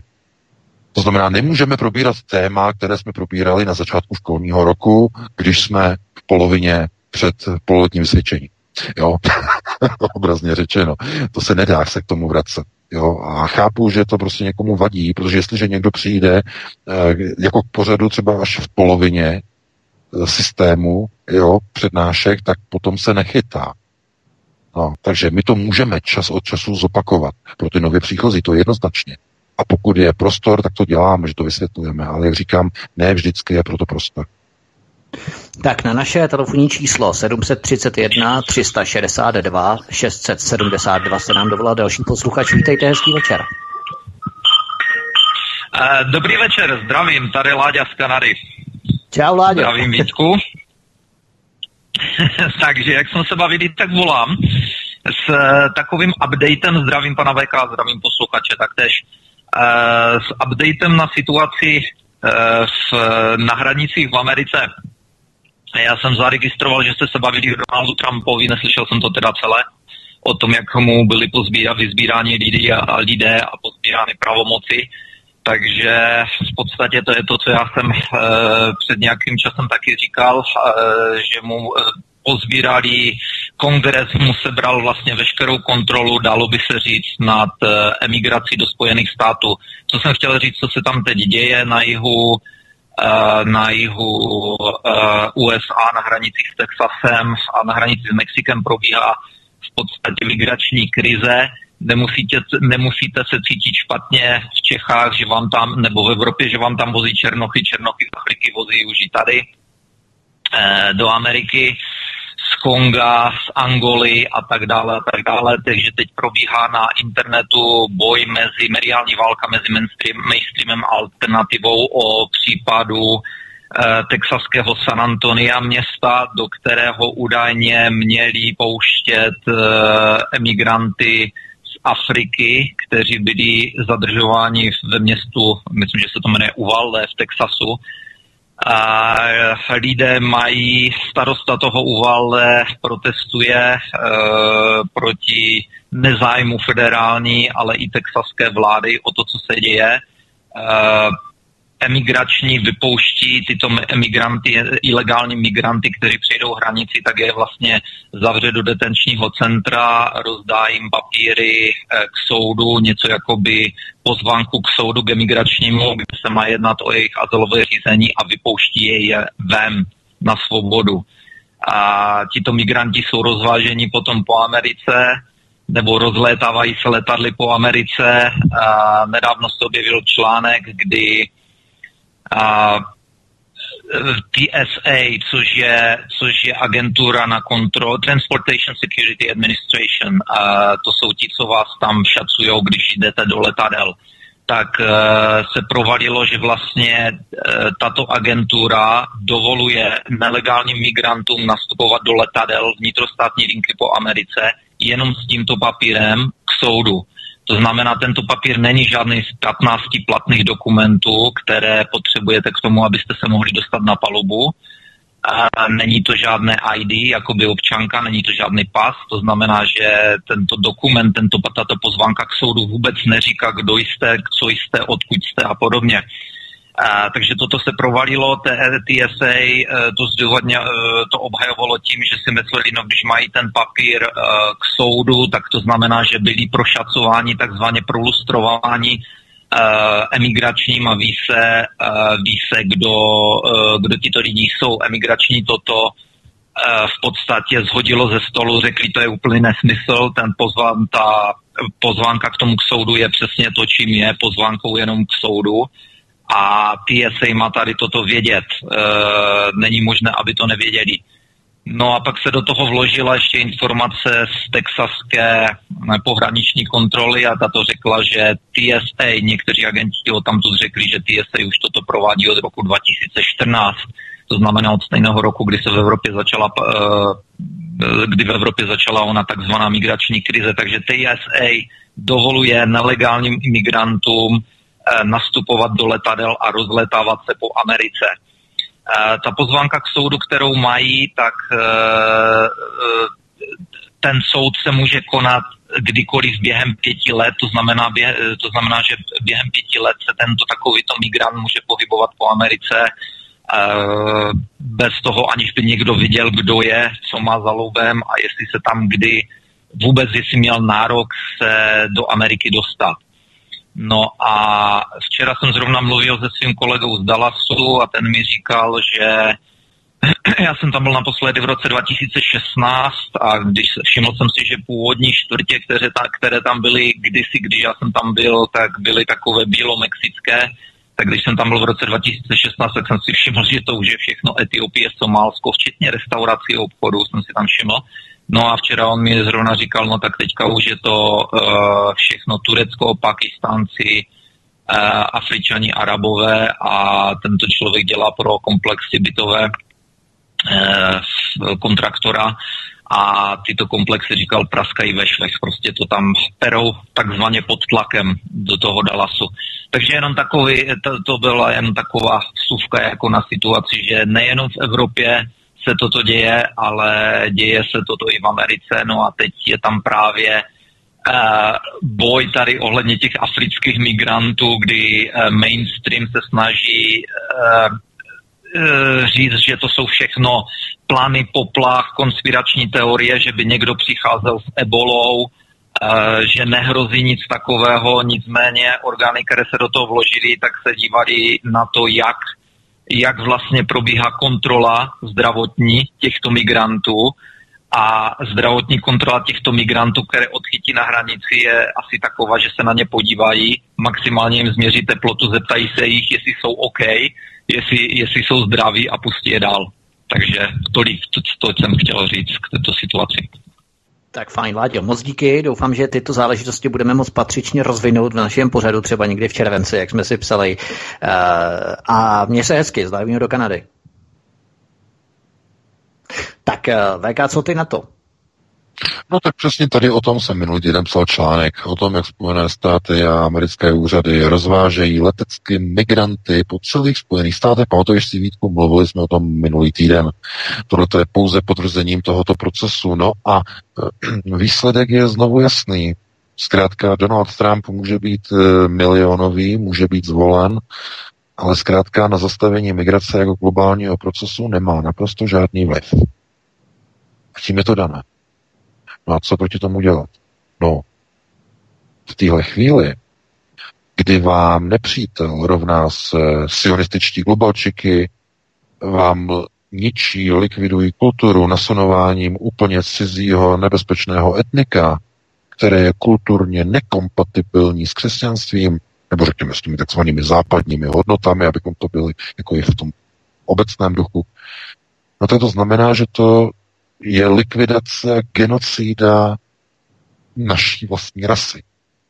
To znamená naší bílé, nebo můžeme říkat bílé, řeknu, že jsme rasisti, a je to tak bílé civilizace, nebo západní civilizace, ale zkrátka naší civilizace, založené na těch takzvaných křesťanských základech. No a víte, problém je v tom, že odpor proti těmto procesům vychází z alternativ od lidí, kteří si to ještě uvědomují, anebo už uvědomují, ale pozor, spíš bych to použil v tom, v tom modelu ještě uvědomují. Protože procesy na první prioritě e, názorově vzdělávací e, jsou nastavené tak, že nová mládež je vychovávána tak, že už se nepovažuje za, na, za, na, za občany národu, ale za takzvané kosmopolity. To znamená členy, příslušníky celého světa anebo nějakého nadnárodního útvaru a obrazce, jakým je třeba Evropská unie. Oni říkají, my se cítíme jako Evropané. Už neříkají, my se cítíme jako Němci, jako Francouzi, jako Britové. Ne, ne, ne. Evropané. To znamená kosmopolitní pojetí. No a proč? Co tím bude způsobeno? No odcizení se vlastní kultuře, vlastní historii, eh, odcizení se vlastnímu národu, má vlastní, vlastním hranicím, vlastnímu národnímu ukotvení. Takže to je likvidace Spojených států, je to likvidace Evropy, jednotlivých národů. Cílem je samozřejmě proces domu Sion, ukotvení světové sionistické vlády, kdy oni se s nikým míchat rasově nebudou. Budou v uzavřených ulitách, v takzvaných centrech řízení, kde nikdo z barevných nebude mít přístup, to budou jejich elitní školy soukromé, elitní centra, elitní kliniky, které teď vznikají po celé Evropě. To bylo na jinou diskuzi. Tam nepustí žádného barevného, jsou tam jenom skutečně árijci, nikdo jiný tam není. No a tohle to všechno je sionistický proces. A někdo by řekl, že to je nacistický projekt. Není, není, není.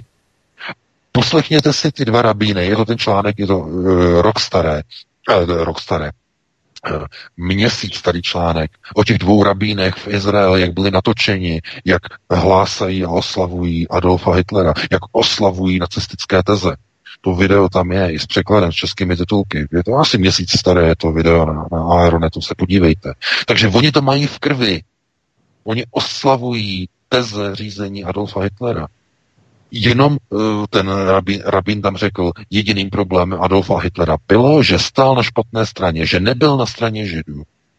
Ha, chápete? A tím je to dané. To znamená, oni usilují o světovou vládu, oni řídí tu migraci. Všechny ty neziskovky jsou řízené a financované jejich fondy, jejich penězmi. To znamená, že Amerika kolabuje, padá, je rozebírána migrací zevnitř, zevnitř, úplně stejně jako Evropa. Jsou to stejné procesy. Izolace prezidenta nemá žádné pravomoci, globalizaci jako tam mu nedovolí, aby ji zastavil. Zkrátka je to boj, eh, který, když není vedený ze zdola, z rodiny, nelze ho vyhrát. Proto jedině rodina může globalizaci sionistickému nástroji řízení odolávat. Protože jestliže vychováte budoucí generaci jako vlastenecky ukotvenou, s tím nedokážou sionisté jako globalčiky nic dělat. To je konec. Nedokážou. A proto oni nechtějí připustit, já jenom musím dokončit, proto oni nechtějí připustit, aby kdokoliv měl přístup k ministerstvu školství v jednotlivých zemích. Proto je obsazují jenom svými lidmi. Nechtějí nikdy připustit, aby kontrolu nad školstvím a nad ministerstvem školství měli národovci a vlastenci. To je ten hlavní důvod. Tak, na náš telefon se další posluchač, který vydržel. Dobrý večer, můžete položit dotaz. No, tady Česmír, zdravím tě Vítku, zdravím Václava Kučeru.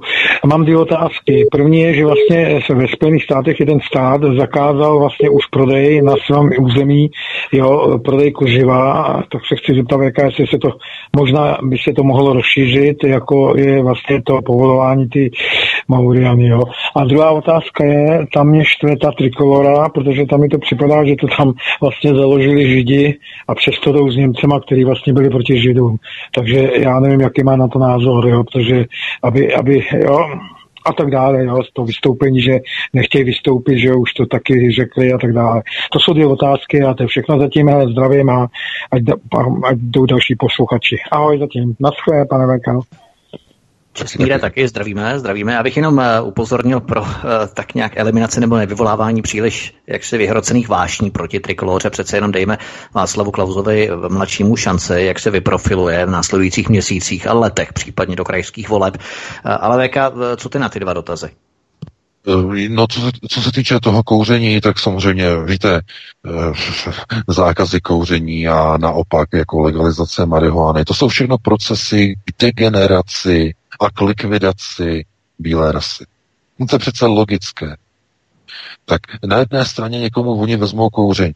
To si všimněte. E, tabák už nesmíte ani v hospodách, tohleto nesmíte se bavit, nic. Na straně druhé vám ale dovolí e, opia a opiáty a různé marihuany, které vás uvedou do stavu naprosté apatie. Je vám všechno jedno že nemáte zaměstnání, že jste zadlužený, no tak co, tak si dáte tu Mariánku, vykouříte si, zapomenete na všechno a nejdete dělat do ulicí, do ulic bordel a ohně. Jak říkal, eh, že na náměstí rozdělávají ohně, jak říkal, eh, no, bývalý šéf KDU ČSL, Uh, no, Vítku. Nevím, jestli Cyril Svoboda. Ne, ne, ne, ne, ne, ne. Uh, Lux, uh, Josef Lux. Ne, Nevím, ne. tam ještě byl. Uh, Čunek, Čunek, Čunek. Jo, Čunek, jasně. No, no, no, Čunek. Takže, že dělají prostě tohleto. Tak to je kvůli tomu prostě, jako, prostě na jedné straně lidem vzít cigarety, na, na druhé straně jim narvat prostě marihuanu. No, to je jasné. No a co se týče té trikolory, o tom jsme hovořili, že na jedné straně je Václav Klaus a okolo něho spousta politických budolínků, o které byste si ani kolo neopřeli, protože jsou prostoupeni na polistopadovou mafii Československu. No a to jsou pecky na hlavu. Takže my musíme počkat, aby jsme viděli, jestli uh, Václav Klaus mladší s tím něco udělá, anebo dopadne úplně stejně jako Donald Trump, že bude odřezán od procesu řízení a bude to řídit někdo úplně jiný. Protože to jsou procesy, které probíhají úplně všude, ve všech stranách, takzvaně alternativních. No, taky si se podívejte na to, jak probíhá konec konců eh, tady v AFD, to je úplně to samé, to je jako přes kopírák. Eh, jakmile odešla, byla eh, vyhozena, no, ona nebyla vyhozena, ona odešla, Frauke Petry, a byla nasla, na, Alexander Gauland a Alice Weidel převezli, převedli řízení a převzali řízení. No, chápete, no, Gleichschaltu, no tak co jiného je to? No samozřejmě. No takhle, jestli to dopadne... Hezký den, to... mluvíte s hlasovým automatem. Dovolali jste tak se do interaktivního do pořadu svobodného... Automat eh, v rámci našeho telefonátu, my se omlouváme. VK, máš ještě něco, co bys dokončil k tomu? Je to, je, je, to, je to všechno, je to všechno, no. Jasně, my se, my se omlouváme, občas eh, technika zlobí, takže v rámci našeho telefonu, milí posluchači, pokud se nám dovoláte, máte telefonní automat, eh, který se vyslechněte, počkejte, vyčkejte, za chviličku my vás pustíme do vysílání, což se právě teď děje, další posluchač se nám dovolal, hezký večer. Hezký večer, slyšíme se. Tak, slyšíme vás, můžete položit dotaz.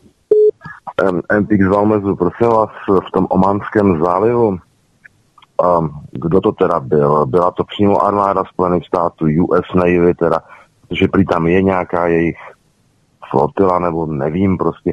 Takže byly to přímo američani, americká armáda, nebo to byly nějací teroristi, nebo co si. Já jsem totiž tak nějak nezaslechl, že by pan VK tak nějak konkretizoval své podezření. Takže díky, poslouchám. Díky, zdravíme do Valmezu. My v rámci naší ponorky, kterou kormidluje kapitán Nemo Jarda Meta, tak jsme právě pod Hormuzským zálivem, sledujeme ty věci. VK jako první důstojník, co by si typoval, kdo to byl? Já říkám, to je naprosto to je bezpředmětné, to je irrelevantní. To nás nemusí zajímat. To jsou jenom vykonavatelé příkazu. Amerických příkazů. Jako byla Al-Qaida, jako byl Taliban, tak oni mají vlastně mají třeba huty v Jemenu kteří operují taky v jemenském, teda v tom Ománském zálivu. To mohli by klidně oni, dostali od Američanů, provedli za ně. A nebo to mohla být e, přímo americká fregata z páté flotily americké, která má sídlo a centrálu e, v Bahrajnu.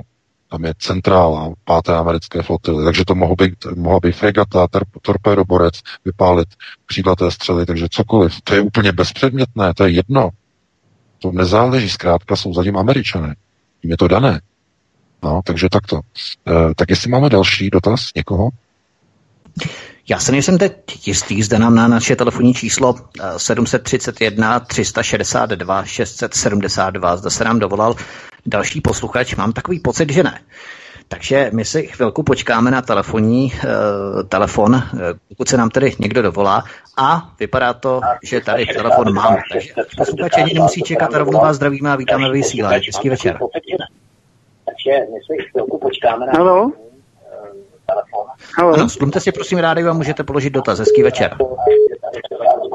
Dobrý večer, Volám z Košic. Ano, splumte si prosím a... rádio. Opakovaně vás prosím, splumte si rádio, protože tam vazba nachází. Je to v poriadku? Uh, zajtra volám z Košic a zajtra bude na Slovensku hollywoodská show v Bratislave. Uh, nejaký žid Aaron Šavil dostal smetiskovú nulu z Pezinka do Pionierského paláca v Bratislave. A Židia pôjdu aj do domu svätého Martina? A druhá otázka je, ústavná sťažnosť e, Štefana Harabina je neuzavretá. Viete k tomu niečo povedať? Ďakujem pekne. Zdravíme, přejeme hezký večer do Košic. Tak VK, jaký dotaz? Děkujem pěkně. První. No, já děkuji za dotaz. No, co se týče uh, té ústavní žaloby uh, pana Harabína, uh, tak uh, Vítku, ono už to bylo uzavřené a tam už bylo rozhodnuto, nebo to bylo podané? Já si právě myslím, že to uzavřeno nebylo. Zaznamenal jsem nějakou zprávu stručnou, ale vůbec o tom nemám povědomí. Já Pan posluchač se vyjádřil, jsem, takže to uzavřené nebylo, mám takový pocit. Já jsem, já jsem zaregistroval včera tiskovou konferenci pana Hrabína a uh, ta stížnost, uh, víte, stížnost na volby a stížnost tady na ty řídící procesy je vždycky vlastně v podstatě jakousi jenom jakousi pákou, která má de facto vydat jakoby signál, že někomu to není jedno, co se stalo. No, každopádně systém byl nastavený tak, že e, společnost neziskovka Árona Šaviva vyhrála, pomohla vyhrát volby paní Čaputové na Slovensku. Jí to takzvaně zmanažovali, zařídili jí to. To znamená, Izraelci mají svoji prezidentku na Slovensku. To znamená, to jejich prezident. Stejně jako Izraelci teď mají svého prezidenta na Ukrajině. Protože i tam jsou stejné procesy. Pan Kolomojský z Haify koordinoval volební kampaň pana Zelenského. Takže eh, ve chvíli, kdy se třeba nějaký národní politik jako pan Harbin postaví proti izraelským procesům a bude moc vrtat a bude moc šlapat takzvaně na pilu, tak oni, oni se o něho postarají. To oni umí. To znamená, oni mu nechají nějaký prostor, aby takzvaně jeho žádost byla nějak projednána. Oni ji projednají, aby se zdálo, že se tím zabývají a potom to zamítnou s tím, že, že nic nebylo spácháno, nic ne, nebylo zjištěno a tak dále a tak dále. No a kdyby on do toho tlačil ještě víc, tak oni se postarají o to, aby už uh, zkrátka nemohl No tak to vidíme konec konců, uh, vidíme na mnoha procesech, uh, když někde je někdo zvolen a uh, já nevím, jsou tam nějaké čachry, no tak když je zvolen ten správný kandidát, tak nikde není žádný problém. No ale kdyby náhodou někde byl zvolen třeba alternativní kandidát, jako Donald Trump, tak hned je spuštěno obrovské vyšetřování, manipulace voleb ve Spojených státech, že prý Rusové zmanipulovali. Kdyby stejným způsobem byla zvolená Hillary Clinton a někdo podal podnět, že třeba, já nevím, někdo ovlivňoval volby proti Trumpovi, všichni by to ve Spojených státech, všech, všichni by to smetli ze stolu. Žádné vyšetřování by nebylo. To znamená, to je ta licoměrnost. E, nikdy nebude dovoleno, oni nikdy nepřipustí, aby třeba takové ty pronárodní teze, aby byly akceptovány. To znamená, když vyhraje, vyhraje správný kandidát, není protest dovolen. A nebo když je dovolen, není ten podnět akceptován a nejsou přijaty žádné protikroky. Takhle bohužel je to nastavené. S tím se, s tím se potýkáme vlastně de facto neustále. Hmm, bohužel. Tak na naše telefonní linky se zatím nám ještě nikdo nedovolal. Opakujeme telefonní číslo, na které nám můžete volat. Ještě máte zhruba uh, 10 minut do konce této třetí hodiny. Telefonní číslo 731 362 672, tak pokud máte chuť, eh, nebo vás třeba něco zaujalo, co byste chtěli rozvést na co byste chtěli eh, třeba rozvinout další debatu, tak, eh, tak můžete učinit ještě zbývajících 10 minut. A máme takový pocit, ano, máme telefon, takže rovnou vítejte v našem vysílání. Hezký večer. Dobrý večer, slyšíme se? Dobrý večer, můžete položit dotaz. Zdravím, tady posluchač Moravy. Uh, mám takové dotaz na Vítka, a tebe Vítku, prosím, uh, chtěl bych uh, se zeptat, zda třeba by nám pomohlo dělat různé petice, podpisové archy a podobně proti různým věcem, tak nějak se spojit v rámci posluchačů, není nás málo. Tak dotaz číslo jedna. Dotaz číslo dvě na pana VK. Původ vidu. Jednoduchá otázka, odkud židé přišli a kde je jejich původ. Díky, budu poslouchat. Tak díky, my slyšíme, že se nám dovolává další podle indikátoru pípání, tak my se budeme snažit zkrátit. Já jenom peticím velmi stručně. Eh, podle mě tedy jde o jakou, jakýsi kontrolovaný ventil, podle toho, že lidé mají pocit, že něco udělali pro tu demokracii, vyplní si nějaký papír, nějakou petici a teď mají pocit, že bojují proti tomu systému, ale víme, co se s takovými petici, eh, peticemi dělá, dají se na petiční výbor, pokud je více než 10 tisíc hlasů nebo petentů, těch, kteří podepsali tu petici a v podstatě oni řeknou tak ano, tak to projednají. Něco podobného jako pana Harabina prostě eh, jak si nasimulují nebo řekněme vyvolají zdání, že se něco bude projednávat a že oni budou tu petici respektovat, nebo ne respektovat, ale prostě projednávat, že ji budou brát v potaz, ale víme, jak dopadla třeba i petice v rámci referenda ve, ve Velké Británii v rámci Brexitu. Prostě nejde to. A nebo Irsko v rámci NIS. To není petice, to je dokonce referendum, které by mělo být závazné pro vládu a nic se nestane. Takže co se asi může stát s peticemi, je nám naprosto jasné. Eh, VK ohledně toho druhého dotazu? No, eh, co se týče vlastně původu židů, no tak eh, pokud mluvíme o židech jako židech, tak jejich původ je semický, jsou semité.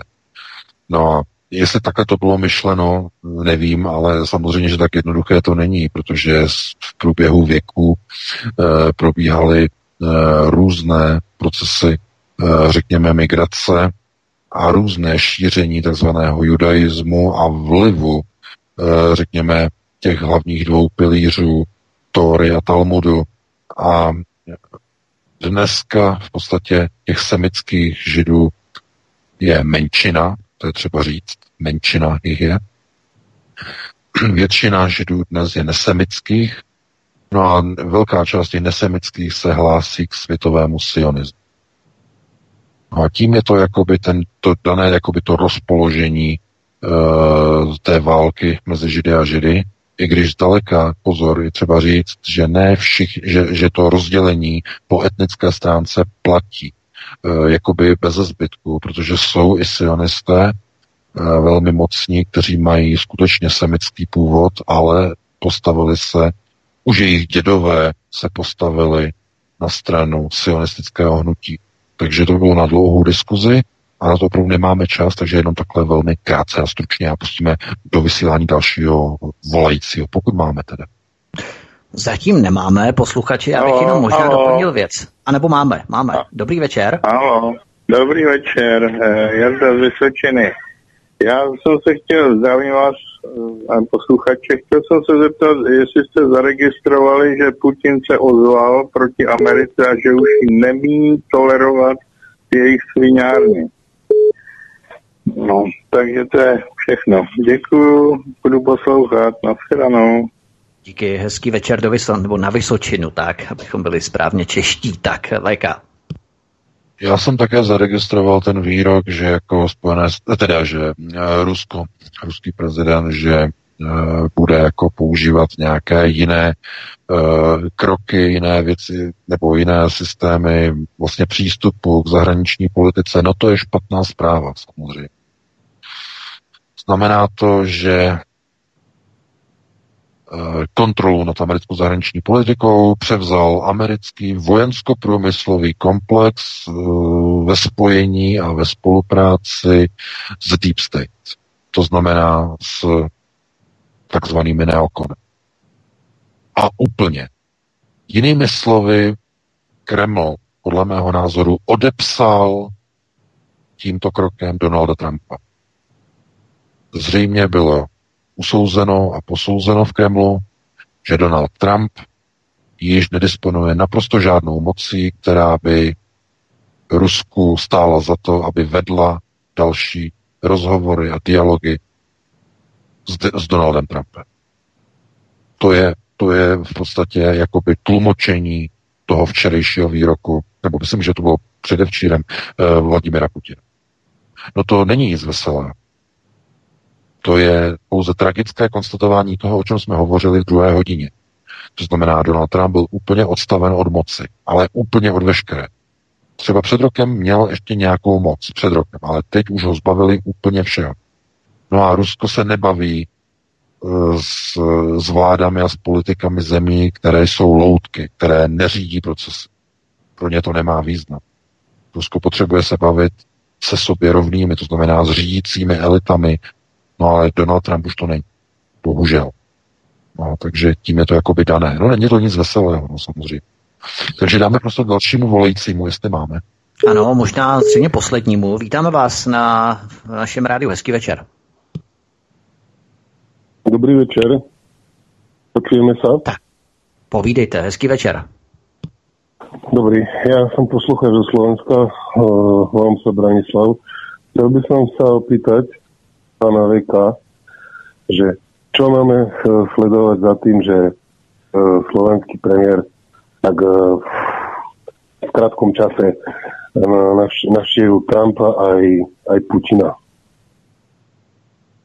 Čo to, čo to znamená pre Vyšegradskú štvorku? Čo, to, čo, to, čo, čo bude, čo, jaké, jaké, jaké sú v tom uh, znaky? Dobře. Mm, to je všetko. Budem počúvať. Děkuji, děkuji za mm, Zdravíme Bráňo na Slovensko. Hezký večer. Tak, VK. No, o co se jedná? No samozřejmě jedná se o linku Trump. To je naprosto jasné. Linka Trump e, ze Spojených států. Druhá linka Trump je Andrej Babiš. To znamená linka, e, řekněme, skrze Evropu, skrze Českou republiku je Andrej Babiš. Linka Trump. Na Slovensku pan Pellegrini, linka Trump. No a snaha o jakési Eh, předávání vzkazů a komunikaci s Ruskou federací skrze prostředí. Donald Trump ví, že už mu není dovoleno jednat napřímo s Putinem. Takže se používá co? Jaký systém řízení? Takzvaných intermediates. Prostřední. No a to je tragédie. Naposledy se tenhle ten systém používal v době karibské krize, Eh, tu roli mělo Švýcarsko tehdy a Francie, Paříž. Hmm, děkujeme. No, No, tak automat mi tady poděkoval. Eh, ne, pokračuj. No, no, no, já, to mě vždycky tak jako popaví tohleto. Ale chci jenom říct, že zkrátka eh, systém je dnes nastavený tak, že sice nalétají rakety, nikde není žádná karibská krize, zatím teda máme krizi v Hormuzském průlivu, ale prezident Spojených států už s ruským prezidentem nemůže komunikovat napřímo, musí mít prostředníky. To znamená českého premiéra, eh, slovenského premiéra, kteří potom slouží jakoby spojky mezi americkou státní mocí, kterou jakoby ještě reprezentuje Donald Trump a Ruskou federací.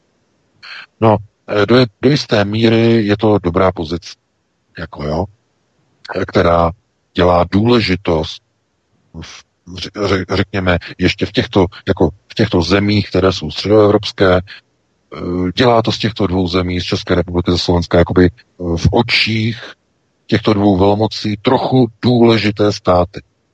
Jo? Ale z pohledu, řekněme, strategického pojetí je to velmi nebezpečná situace, protože to znamená, že ty vztahy mezi dvěma zeměmi, mezi Spojenými státy a Ruskem, jsou už tak dolámané, že je to opravdu na pokraji války. Protože když spolu dvě velmoci nemluví a prezidenti spolu buď nechtějí, anebo nemohou dokonce mluvit, je to tragédie. Je to velice nebezpečné. Takže eh, tohle byl eh, asi, máme 22.00, eh, byl tady to asi poslední dotaz, na který jsem odpověděl. Ještě máme, já... VK, bonusový telefon, ještě poslední telefon máme, vezmeme posluchače, který se nám dovolal, tak ho přece nehodíme přes palubu. Tak poslední telefonát, hezký večer, můžete položit dotaz.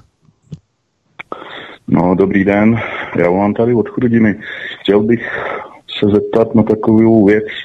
Zdá se mi prostě při tom řízení ty globalisti samozřejmě musí využívat nějakých peněz k tomu, aby to udrželi všechno v nějaké formě a nasměrovali a dosáhli těch svých cílů díky tomu, ale zdá se mi prostě, jak dlouho můžou, když to vidíme nebo slyšíme, tisknou se peníze, Evropská unie zachraňuje, ta je Řecko, Itálie na tom špatně, ta Francie taky nic moc, tisknou se peníze, jak to může dlouho vůbec vydržet. Jako nejsem žádný ekonom teda, ale když se tisknou nějaký peníze nepodložený, prostě mi úplně nejde do hlavy, to nemůže jít věčně. Jaký máte názor na to, jak to dlouho může jako ještě fungovat, aby to takhle udrželi? No to je všechno. Tak fajn, zdravíme Chrudimi, děkujeme, že jste nám zavolal hezký večer. Tak hezký večer. No, ano, děkuji. No na to rád odpovím. No jak dlouho to může fungovat? No neomezeně dlouho. Protože peníze nepředstavují žádnou hodnotu. Peníze tisknuté, řekněme, nadnárodními bankami, jako je Evropská centrální banka, nebo dolary, americký FED, jsou tisknuty soukromými bankovními ústavy v rukách světového židovstva. Jejich cílem není vydělávat peníze, ale dostat se ke kontrole a k majetkům celého světa. Skrze zadlužení. Vy jste si půjčili papírky a protože nesplácíte, tak teď vám, teď vám vezmeme vaší vlastní zemi. Řekli panu Ciprasovi v roce 2016 na té schůzce v Bruselu. Pamatujete si, jak on odjel tenkrát úplně strhaný, zničený a najednou začal měnit své názory. To si možná pamatujete, mluvili jsme o tom tehdy, eh, tady na svobodném vysílači. Ještě v té sestavě původní tenkrát. No, tak a to je přesně ono. To znamená, oni používají tady ty papírky k tomu, aby zadlužili jednotlivé státy a potom je všechny takzvaně kvůli defaultu, to znamená splácení neschopnosti, si přivlastnili a zprivatizovali. Je to úplně stejné, dámy a pánové, jako když si pořídíte hypotéku, nebo si vezmete půjčku, to je jedno, a přestanete splácet. No tak ta banka vám vezme úplně všechno. Řekne, my jsme vám dali papírky, peníze. Vy jste to nesplatil novýma dalšíma papírkama plus ještě papírkama na úroky. A tak vám bereme vaše majetky. Bereme vám půdu, bereme vám auto, bereme vám bydlení, bereme vám úplně všechno. Takže takhle to udělají uh, fyzické osoby. Ale pozor, u státu je to jinak. U státu je to úplně jinak. Tam to proběhne jiným způsobem. Vy jste si půjčovali papírky na svůj státní rozpočet. No, vy nám jako teď patříte. Ale my vám nevezmeme ten stát. To jako nejde vzít někomu stát. Ale my si ho vezmeme jinak. A jak? Víte, jak se to dělá? Dosadíme do řídících procesů naše lidi. Už ne vaše, protože vy jste nám nesplatili dluhy. Naše, nosaté politiky. A šábezgoje. S našimi čepičkami, s našimi zástěrami. Budete dělat to, co my řekneme. Vaše země vám už nepatří, patří nám. Vy nesplácíte, vy se nesplácet. Vaše země je naše země už od této chvíli. My vás necháme v té zemi žít. Vy budete na nás pracovat. Budete pr- pracovat na své dluhy. Budete mít nízké mzdy. Jste se zadlužili. Už vám to nepatří, vaše země. Protože vám nepatří, nebudete mít ani svoji vlastní vládu. Budou to vlády, které, které budou všechno dělat podle nás, jak my vám řekneme. A kdyby náhodou se stalo, že někdo se dostane na základě námi řízených voleb, demokratických, nosatých, kdyby náhodou se dostal někdo, koho tam nechceme, tak vy ho odstraníte. Vy ho sundáte. Vy mu nedovolíte pokračovat v procesu. Pokud jde o alternativu, tam budou naši lidi se zástěrkami, velmistři, zednáři. Nedovolíte nikomu jinému aby se dostal k řízení ve státě, který my kontrolujeme, protože vám už nepatří, vy jste si půjčili papírky, vám už nepatří nic. Teď je to naše země. Jediné, co vám zůstává, je to, že tam můžete zůstat a že tam můžete bydlet, že tam můžete žít, ale už vám nebydlí, nepatří ani ty majetky, ani ty podniky, ani ty továrny, ani ten národní průmysl, ani to jídlo už si nesmíte vyrábět, místo to tam roste řepka. Kdybyste se začali spouzet a vzpírat, umřete hlady, protože nemáte ani ty brambory na těch polích. A nemáte ani tu vodu, která vám pršela dříve na vaše pole. A my jsme vám tu vodu vypli pomocí chemtrailingu. Systém světového řízení nosatého bratrstva. Brnáj Berlit. To znamená, takto jsou nastavené procesy. Likvidace křesťanství, likvidace bílé rasy.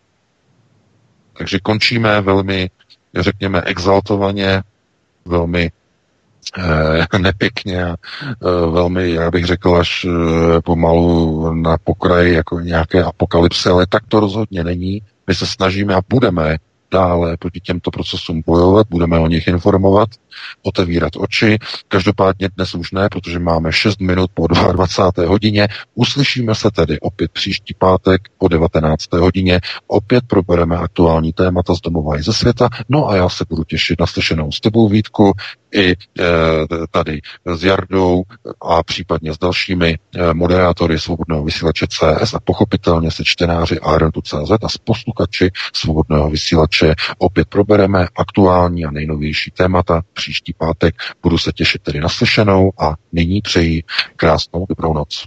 Já bych jenom doplnil, že v informacích je síla, právě proto musíme být informováni, proto musíme být i třeba nepěkné, ošklivé informace, opravdu musíme o nich mluvit, protože v tom je právě ta naše síla být proti soupeři vyzbrojen informacemi, protože my nemáme uh, jaksi zbraně, my máme pouze informacemi. A to je možná slovo, na počátku bylo slovo, jak kdo si moudrý řekl, a právě proto my musíme být informováni, protože to je ta naše skutečná síla. Takže já vám také děkuji, milí posluchači, za vaše telefony telefonáty, za vaše postřehy, náměty, podněty, předměty, všechno. No a za sdílení hlavně našeho pořadu na sociálních sítích z YouTube, kam tento pořad, co nevidět, umístíme i pořadu minulých VK tobě. Děkuju. Děkuju ti, Jardo, za vysílání. No a budeme se s vámi těšit příští pátek po 19. hodině. Dneska jsme začali téměř včas, takže doufujeme, že tuto tradici eh, jako tradicionalisté nebo konzervatisté eh, příště udržíme znova. Takže hezký večer a pěknou dobrou noc, případně hezký poslech dalších pořadů. Hezký večer.